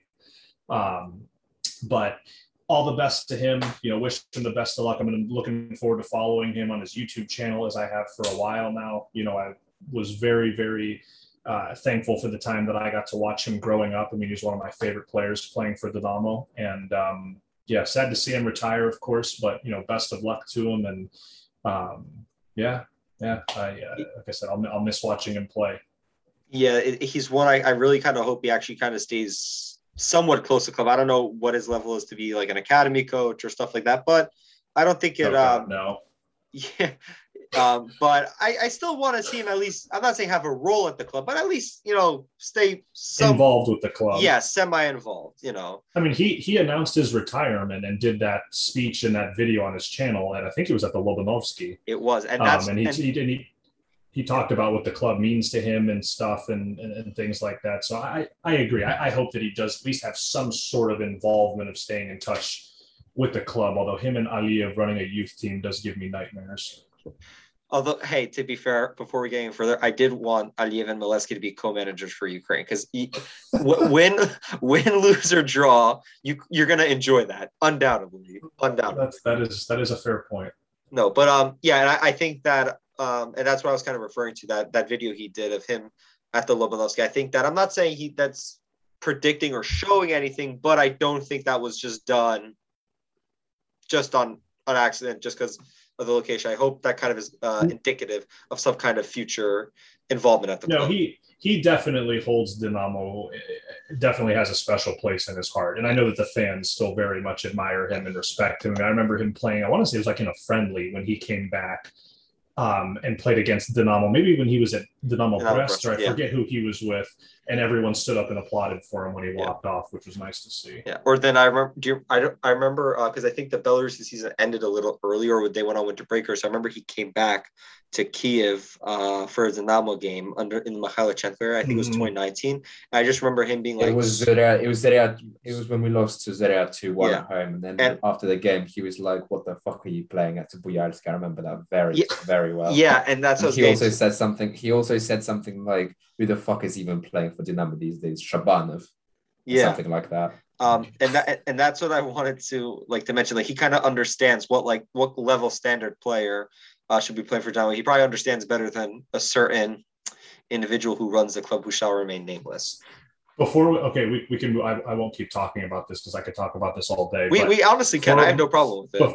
Before, well, we got other stuff that we need to talk about. But before we move we? on, I I need both of you to tell me your favorite Milevsky moment here, Dima can go first. It's got to be, you know, the first ever Dynamo game I watched. Uh, Dynamo, well, sorry, Spart- Spart- Spartak won for Dynamo.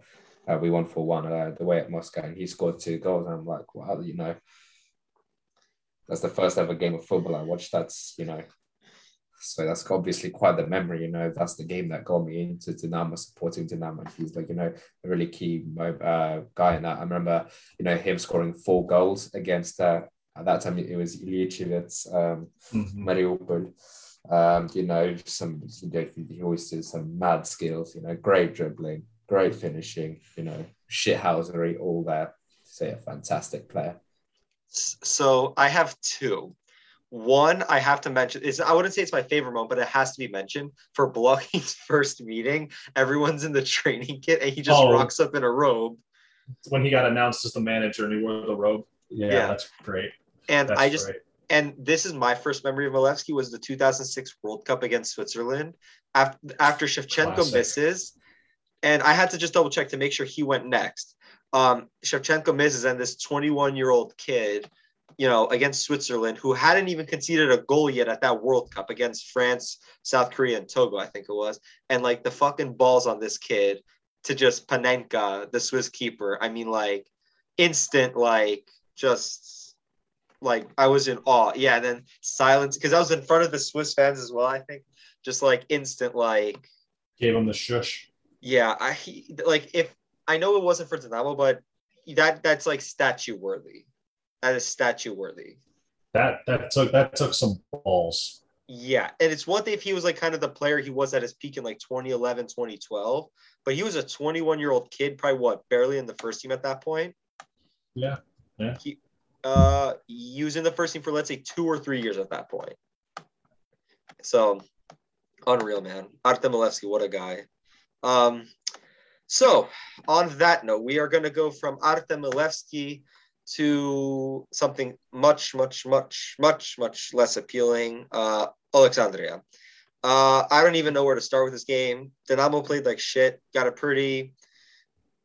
It, it, it, probably is a penalty at the end. I don't love the It was call. soft. It was soft. Soft. If that was if that was given against Dinamo, not for it, I know I wouldn't be happy with that for yeah, sure. I I don't love the decision. Um, I understand hundred percent. I probably agree with people if they're upset at the call.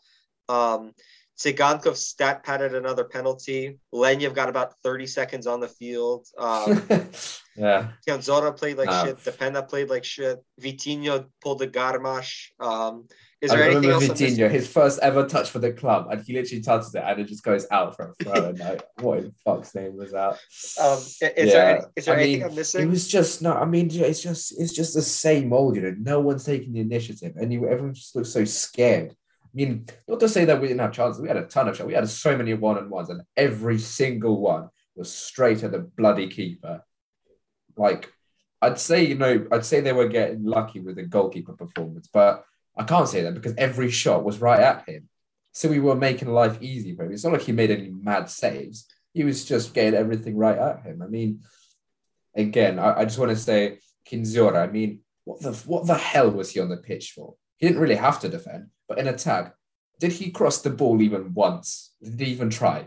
I don't think so. See, th- we have You this know uh, weird, we have this weird yin and yang relationship with our fullbacks. One fullback does not cross the ball at all. The other one who does cross it, it either gets blocked or goes out for a goal kick every time. Yeah, or it just he just lumped across where no one is. I mean, uh, I, I mean, I'm pretty sure even we had strikers out three three meters tall, we'd still not, we'd still wouldn't score any headers. Uh, yeah, I mean, just going through. it, I mean, Bushchan didn't have a lot to do. Sidorchuk, I thought, didn't do a whole lot. you I know. thought the center backs were all right. Shabanov, Shabanov, and Shabanov, I thought it was all right. Zabarny was, yeah, he was all right. Depena, he made a few good passes, but just like so limited. It just does the same thing over. Like when it works, it works. Yeah, but it's just like Does just, it you know, hugging the touchline. Well, not as often as it used to, not as often as it should, but you know, he did he, he did have create a few good chances in this game, to be perfectly honest. I'm not a big fan recently, but you know, fair is fair. Um, but Tsygankov, I mean, how many chances? He, he should have scored like five goals, including the penalty. Like, f- like at least three, like really easy chances. I remember him missing. Yeah, I mean, Eric, do you want, you want to add anything onto this? Not really. I mean, Dima pretty much hit everything. It was very disappointing. We got bailed out in the end. Um, probably not a match that we deserve to take three points from. Not that I'm going to complain with them, but I don't think that it was very deserved. Um, definitely a soft penalty. Uh, moderately humorous that it was Rybalka. Oh, I like. Um, do you know what? I I was just looking at. I was. I just watched the highlights of the uh, Dynamo three Shakhtar four uh, game from a couple of uh, years ago. Uh, the point is, what a free kick! What a free kick by Rybalka. So I, I always liked the guy. I think he's a good player, and thank you for the penalty given away. But yeah, carry on. He, he got sent off as well in the cup this weekend. He did, but he scored a goal in that as well. Now, big up Rybalka. I like him a Did, lot. did Alexandria get through in the cup? I believe so. I think I think they won. I think they won to like two one. I want to say. I wasn't really following that. Uh, hold on, I'll put it. Oh yeah, they beat Tavria three one. Oh, three one, three one. And to be fair, they they scored two after Tavria equalized and they went down to ten minutes. So fair enough. Oh, speaking of this, real quick before we go any farther, the Ukrainian Cup draw I believe is tomorrow. I think at like Tomorrow, it's tomorrow. That's correct. Yeah. Um, in case you want to know who Dynamo, could, I don't know how they're doing this draw. I'll just tell you real quick the teams in it: Ruch, Yaroslavs, uh, Yaroslavsky's boys, because the only real metal is 1925. Um, Alexandria. I what is the hell is LNZ Cherkasy? Some lower league side. Uh, Arjen Dubel got through Dnipro Odin, Veres, the real Metalist, Lviv, the other Arjen Dubel, and Allianz. So just wanted to put that out there. Oh, and uh, Vorskla Zorya. And then wax tap. I don't know. I don't know how they're doing the draw, how they're splitting it up. Like, is it just like you can get anyone? God is there pots? I don't think the Ukrainian Federation still knows what they're going to be doing. Um, anyway, let's have the cup. Um, is there anything else to say on this Alexandria match? Because I want. Um, yeah, I just want to say, I Yeah. just, I just remember, I just remember one moment. Actually, for once, a good cross from Mykolenko, like right across the face of goal. Shkurin has a tap and it's an empty net, and he just doesn't even stick. Oh, out. he doesn't like pulled stick out. back. That was What in weird. fuck's name was that? Yeah, yeah, see, even that was weird. even Supryaga would get something on it. It would go back in the opposite direction. Probably go you'd back. get Yeah, some- yeah, kept- but he would get something on. like. I don't even know what's worse, to be honest with you. Ooh, that's a good Yeah. question. What is worse? You have a tap in and you pull out of it, or you put it back in the other direction? I would say Probably not touching it at probably all. Not not going for it is definitely Yeah. worse. Yeah, because you could at least make some excuse like you misread it or something like that. Yeah. All right. On that note, We go from a shit result, uh, a good result, but a shit game to a shit game and a shit result. Um, yeah, where do we start with this? I don't even want to yesterday? talk about this one that much. Here's all I'm going to say, right? Does I'll give credit where it's due. Shakhtar deserved to win. Yep, absolutely. Hats off. I mean, I don't want to say even hats off to them, but hats off to them. They deserve to win. I'm not happy about the fact that Shakhtar, and on top of that, De Zerbi gets a trophy now. Um, but again, we did not deserve to win this match. We got outplayed. Um, I think it's pretty clear to see what happens when Shaparenko isn't at his best. The team Uh-huh. pretty much falls apart. And as much as I love him and the impact that he has on this team, he cannot be the only person that makes this team go. Yep. That's the state of it, though, given the quality of the squad. Is we have one or two players, being Shaparenko and Bujalski, that pretty much run, you know, engine creativity, et cetera, to this team. And if one of the two of them, God forbid, both of them, is out, we struggle and we struggle hard to create, to, I mean, to, you know, to make chances, to do anything. And so this was a good example of, um, of, of that scenario happening. Um, just pretty much Shaparenko not showing up. Sorry, my cat just like ran into the ran into this. Um, but uh, yeah, this is this is what happens. Again, I mean, this is what happens when you're dependent upon one player, and you know, Shaparenko isn't going to be perfect every time. But um, I'm sorry, Dima's making me laugh. But yeah, that's pretty much all I had to say. Yeah, yeah. Um, I just wanted to add something onto that. I, I, oh yeah, go. You want Dima? You want to add something? All right. So I, I don't want to really talk about much of the game. You know, um, only thing I was surprised about the game is I was surprised Matvienko was able to play the whole game after he got that nasty head injury from Ismaili. Um, I don't know what Ismaili was trying to do. Remember? Do you remember the 2015 Cup final when Kucher had the same thing? Like, Yeah, had- he had a yes. head, head- injury in the first half, and that like that game went to penalties, and he was Yeah. still on the pitch, and his head was still bleeding. Yeah, like I, sw- I like I didn't like just like objectively, Like I like every five minutes, I felt like he had to go off for a minute or two to get re Yeah, patched yeah. up. And I thought, do you, do you know what? Can I, I? Since I was speaking, I might as well say my thoughts on the game. You know, I thought we started not well, but we had a few chances. Yes. Supryaga, really good dribbling by him to go For once, past whatever the hell. Yeah, yeah. I thought, you know, I thought he started well. See, before the game, I thought he would actually score. Like I just had that feeling he would score. Clearly, I was wrong, but he, he started well. Uh, hit the post, near near post finish. I mean, it's Beata, so you're probably going to score that if it's on target. But um, yeah, we had uh, we had a Bujalski chance. I mean, actually, for once, a decent cross. Not that it was anything advanced. It was just more like a squared ball from Kędziora uh, to do better than Bujalski. And he just yeah, it's not the best shot, is it? I mean, it's just it's just directly at where Piata was standing, like a bit in the I want to say in the right corner. If that goes in the Yeah. you know top right corner, then that that's not going to be you know that's that's not going to be saved because he barely kept that out. Um, you know that. Mean, then it was a bit more even. And that goal they scored, I mean, that's something you'd see like in a nice score, just like a really random goal, you know, takes a bit of a deflection, you know, some really awkward header. Boyka, poor for that. Kędziora, I mean, Kędziora got beaten by a header. Uh, uh, sorry, uh, yeah, he got beaten by Marlos for a header. Like, are you taking the piss here? Like, come on. got dust in his eyes. Seriously, man, we make the most mediocre players. No, and, and, and this is my problem. I want I also want to criticize the team because okay, you're down one 0 at halftime. It's not end of the world, but I feel like that first 15, 20 minutes of the second half, we just started so panicky.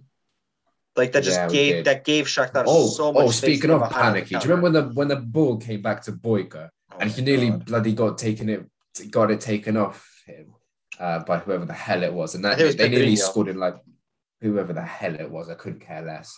Someone the ball with his dirty money.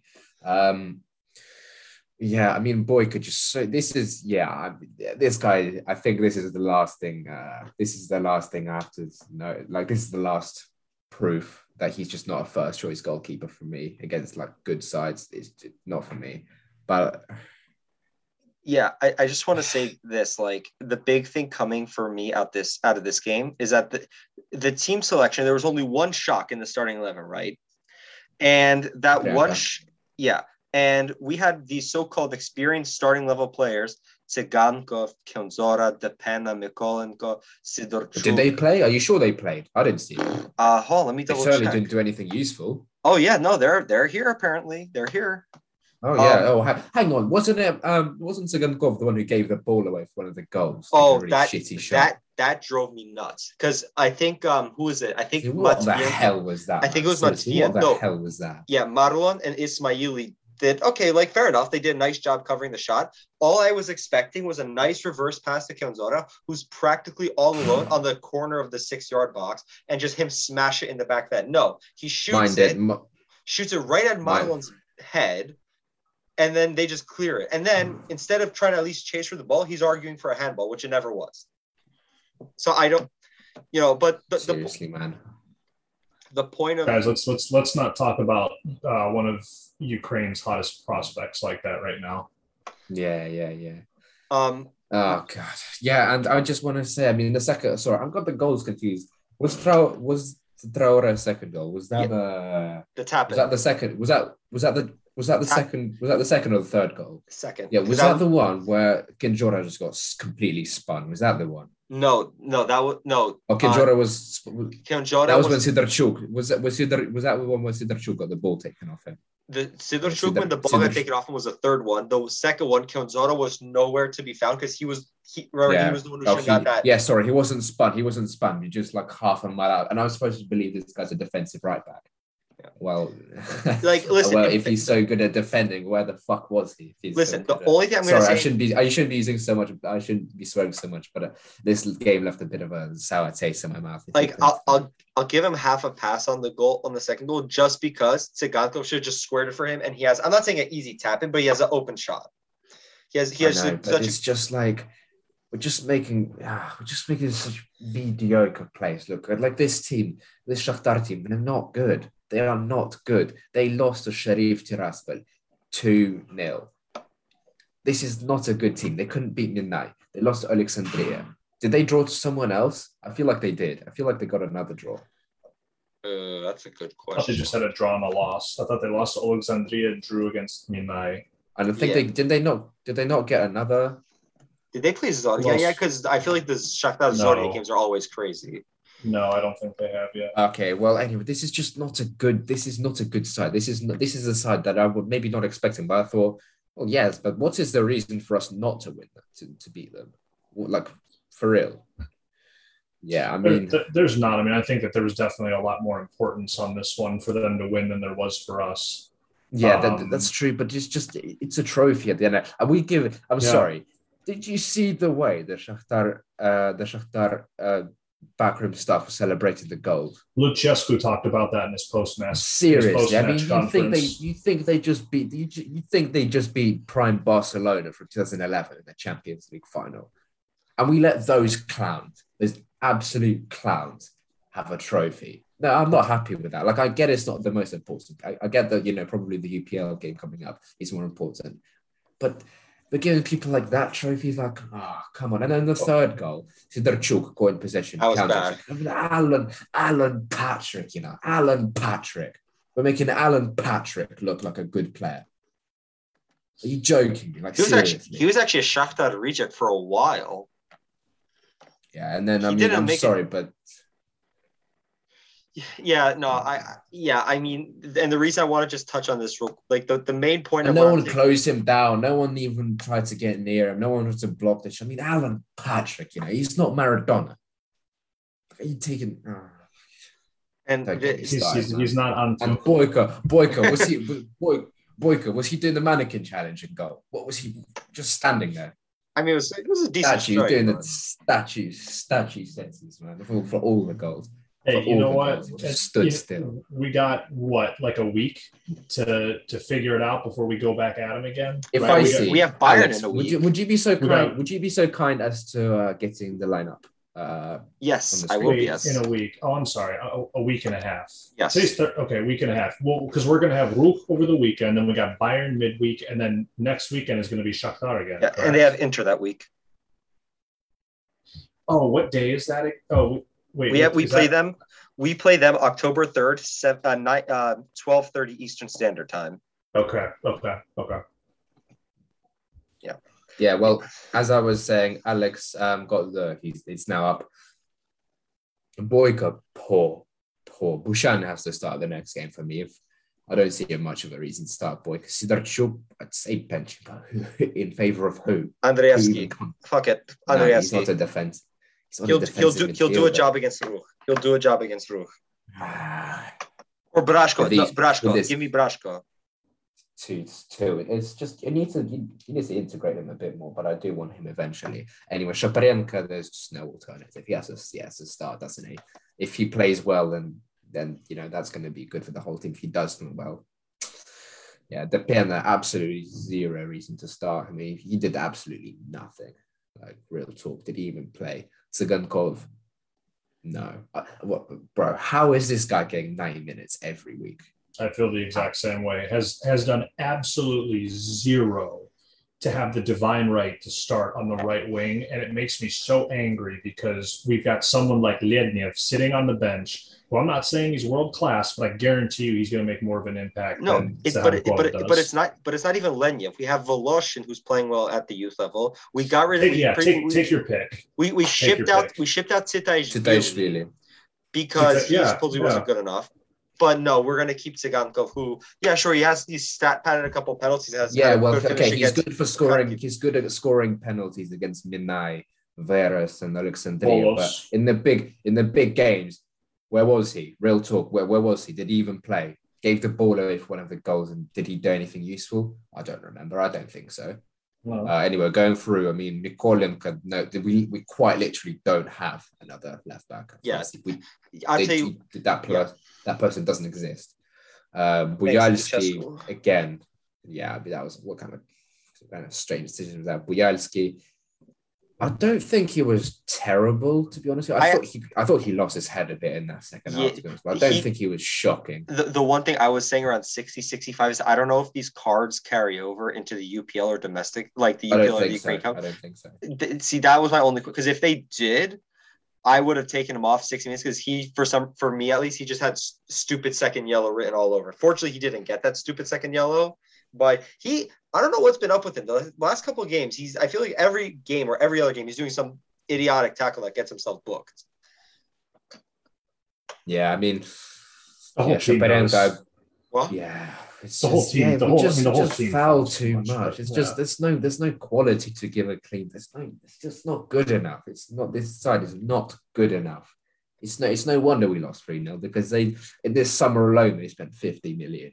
And look, and some of the players they already spent a bunch of shit ton of money on. Sorry, I should I should I should go overboard with that. But in our squad, let's let's go through it. Kędziora, I think we spent about half, uh, one and a half million. Supryaga, we supposedly said spent six and a half, but Hatskin just says less, or I don't know. But in any case, those are the only two. Yeah, yeah, but we only spent money on two players in this squad. Not good enough. But then going for Zabarny, I thought had a good game personally. I thought in in the first half, especially, I thought he had a good game. Yeah. I thought I- you know he did a good. I thought he made a few good challenges, a few good tackles. it was decent on the ball, actually, as well.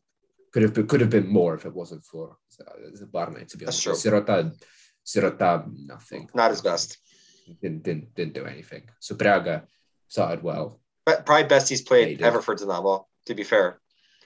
Well, in the, this year is the best he played at the minimum. Um, it's the best he's played in, in just literally a year now. Uh, Kędziora, nothing in defense, nothing in attack, nothing in the middle, nothing. Just And, and, and you know? This is why I want. and if we do, if yeah, no, I just wanted to cut you off. Actually, no, you finish up, and then I'll I'll, I'll, I'll bring it. I'll wait until you finish the players on the line. I just want to say, you know, if we're gonna, I, I personally, I think sell Kędziora, keep them as a backup, and get a new right back. And when I say get a new right back, I don't mean, I don't, I don't mean uh, a one and a half million right back. I mean spend some actual proper money. I'm not saying you know 20, 30, let alone you know actual like proper money. But Listen. I'm saying you know at least another another five million that can get you uh, a serviceable right back who can be a bit more well-rounded, should we say, than Kędziora. Listen, listen it's it's it's not complicated. You just see like there's plenty of free agents that are going to. This is this is the best year in a while for free agents that whose contracts are going to be expiring in 2022.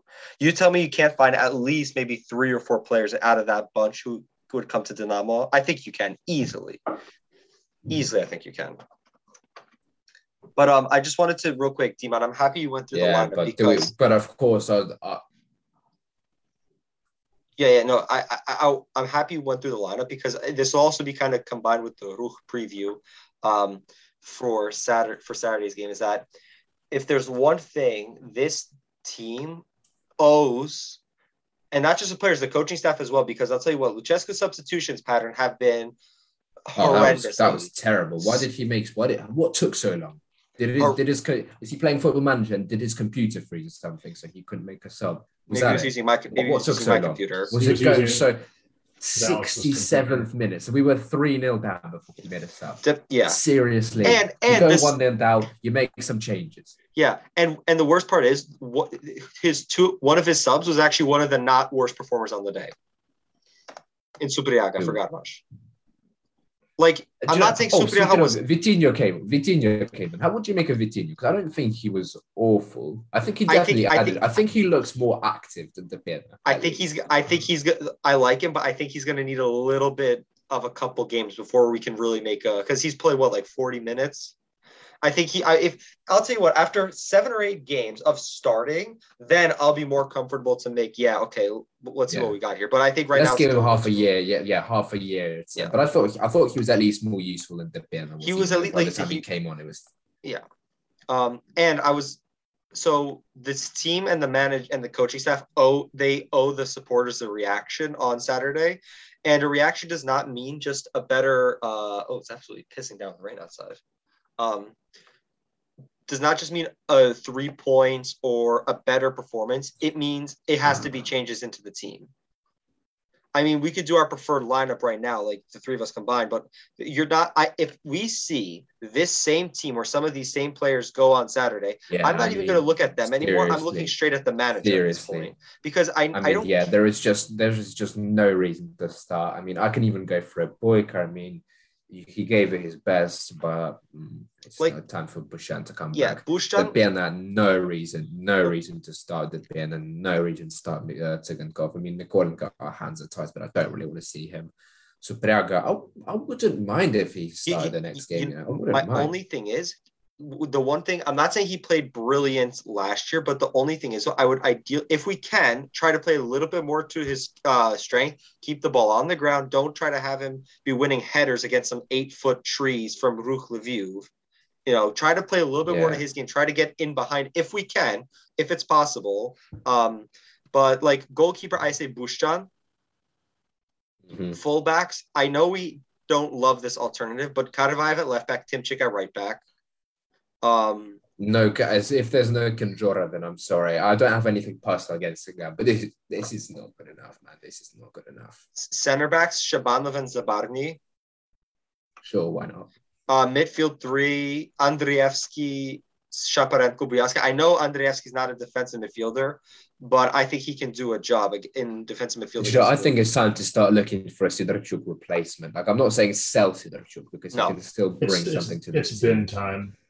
Yeah, but I mean, he's not. He's not the. You know, he's not getting any younger. No. You know, And it- he's And there's no reason he sh- still should not be in the squad for another two, three, four, five years. absolutely. yeah, I'm not but- saying you know just shipping him, But- him out. Do But you to- hang on. Do you remember when we had? uh when, how old was Vukojević when we shipped him out to Spartak? What a what a what a weird decision. That 27? like because that was 2012 Yes. 13. that is like I mean, do you remember that we we had we had to our, our we were so stacked in the in our squad we had to we had to send a, of all people Vukojević who you know you, you know he's thought by some people as a Dynamo legend we sent him on loan. Yeah, we don't have those problems anymore. Yeah, he probably could do a job in the midfield now for us. I'm real talk. I mean, against some of the weaker UPL sides. Yeah, so he's he uh, played nine games on loan to Spartak. Only nine. Okay, well, Or maybe he was hurt or something. What do we got? Mm, uh, whatever. that was Um, a that was a ridiculous loan low move. That has got to be the weirdest decision that I've ever seen. Yeah. Um, midfield Anyway, three. I said um, Shapa, uh, Shapa, Andrievsky, and Bujalski. Um, Mhm. Wingers has to be Vitinho and Lednev or Vitinho Verbic if you just want to throw one of them on the right wing. I cannot see Sagan. Well, I can see them starting because it's Lucescu. Well, I'd say I'd say Lednev and I'd say one of Vitinho Verbic. Yeah. If Vitinho started, I'd only welcome that to be honest with Yeah. you. Time to, you know, time to start to it because the pen, this is not it, man. And if we're really gonna give him a new contract, like on what ground? On what on what basis? For what accomplishment? Like I like the guy. I think he was my favorite. One of he was my favorite when Mikhailichenko was manager. I think he was my favorite player that season because he's the only one that didn't give up, apart from Bujalski. Him, them two were the only ones. But now, I mean, he's just he's such a limited player, isn't he? Yeah. Just hug the hug the left wing. Very cross. old-fashioned, Sometimes it's a good cross. um, I mean, against the weak UPL sides, yes, that works sometimes. In the Champions League, no. In, No. Against Shakhtar, no. it didn't. It it barely worked against Ferencvaros, which is what probably one of the weaker sides that'll be in the Champions League for a while. It's not going to work against Mhm. Benfica, Bayern, or Barcelona. Um, and then striker, uh, I would go with Supryaga. Ju- The only reason I would say that is A, because maybe he could build on this form, and B, there's no other striker on the bench. I guess Shkurin and Ramirez are all still out. So I'm just going to guess Supryaga will play. Um, but, you know, I Garmash, Garmash can come off the bench for me as well. Not as not necessarily a striker, but I think when he comes off the bench, he actually does add something.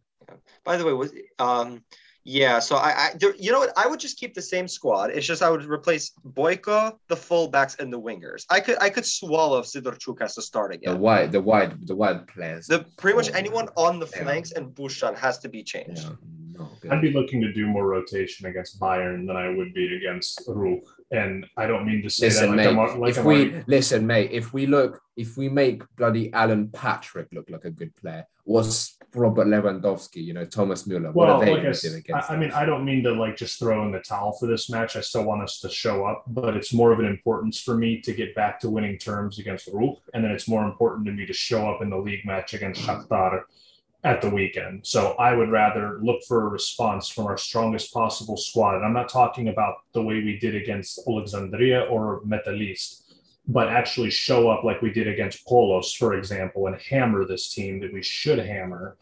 Go into midweek, see what we can do against Bayern, maybe rest some of our starters, and hopefully learn from what we what happened the prior match and get ready to take it to Wagstaff at this coming weekend because I want wins from both of those league matches. And again, I don't mean to overly prioritize the league and say that I don't care about Europe because I do.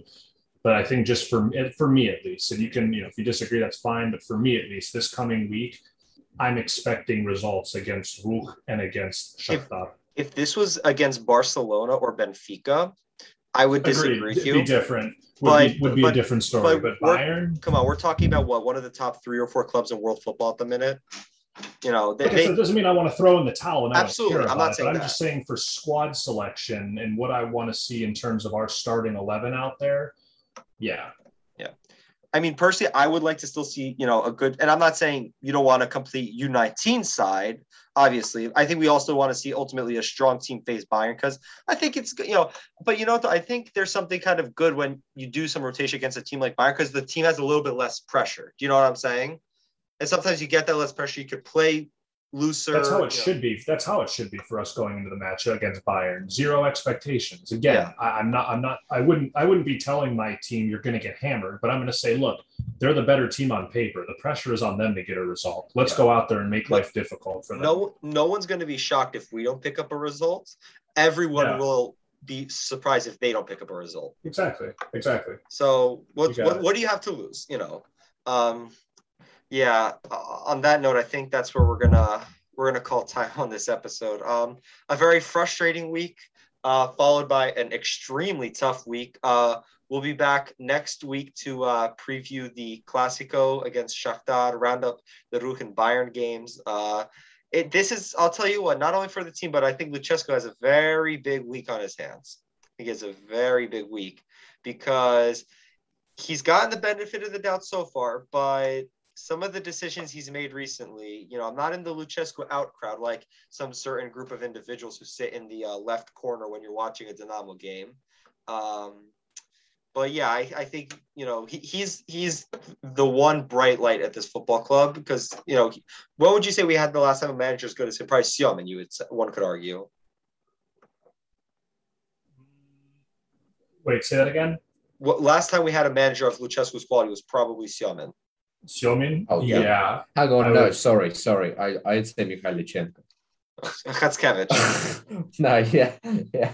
I mean, I'm literally thinking of the run of managers between then and now, and I don't think anyone even comes close to Siomin. Well, Lib- Rebrov was a good manager who did well. for Oh, us. that's- yeah, I I'm sorry, that's- I think, that's not I think fair. he did. Yeah, I think Rebrov he did. sure. I think he did a good job, but I think his assistants helped a lot. And then you know, in a few games of into that last season, But my question is, so with that squad Rebrov had that he actually inherited from Blokhin, if Rebrov had this Dynamo squad, I don't think he'd be able to accomplish what Lucescu. could. I don't think. I don't think so. I mean, Not saying I yeah, don't like it's- I've Rebrov. been. I've been dreaming. I've been dreaming about 13 and 14 Dynamo with, uh, you know, this manager, but.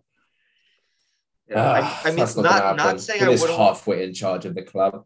not saying I would never want Rebrov back in the future, but right now it's it's it's But I think we're going to need to be a bit better than, than what we are now to have. Um, So yeah, I mean, listen, I'm not trying to put too much pressure on on the guy, but you know, he's really he's really all the team has going for it. I'll put it that way. Um, you know, positive or negative, but uh, that that's just the way it is. So uh, on that note, uh, Dima, if someone wants to get into contact with you, how can they do that? yeah, you can find me on Surkis Sort This Squad Out. Um, no, it's that 1927 Demo as always. Uh, yeah. Yeah, and uh, Eric, if someone wants to contact you, how can they do that? Sure. At Lebovich, L E B O V I C H, no spaces, periods, full stop. All right. And if you want to contact me, your host, you can find me on Twitter at Lyszyk7. That's L Y S Z Y K, then the number seven. If you want to follow the show on Twitter, you can find us there at Dynamo Abroad. And if you want to get into contact with us, you can either drop us a DM on Twitter or you can send us an email to Dynamo Abroad Podcast at gmail.com. Well, from everyone here at Dynamo Abroad, that's all we have for you, and we will see you next time.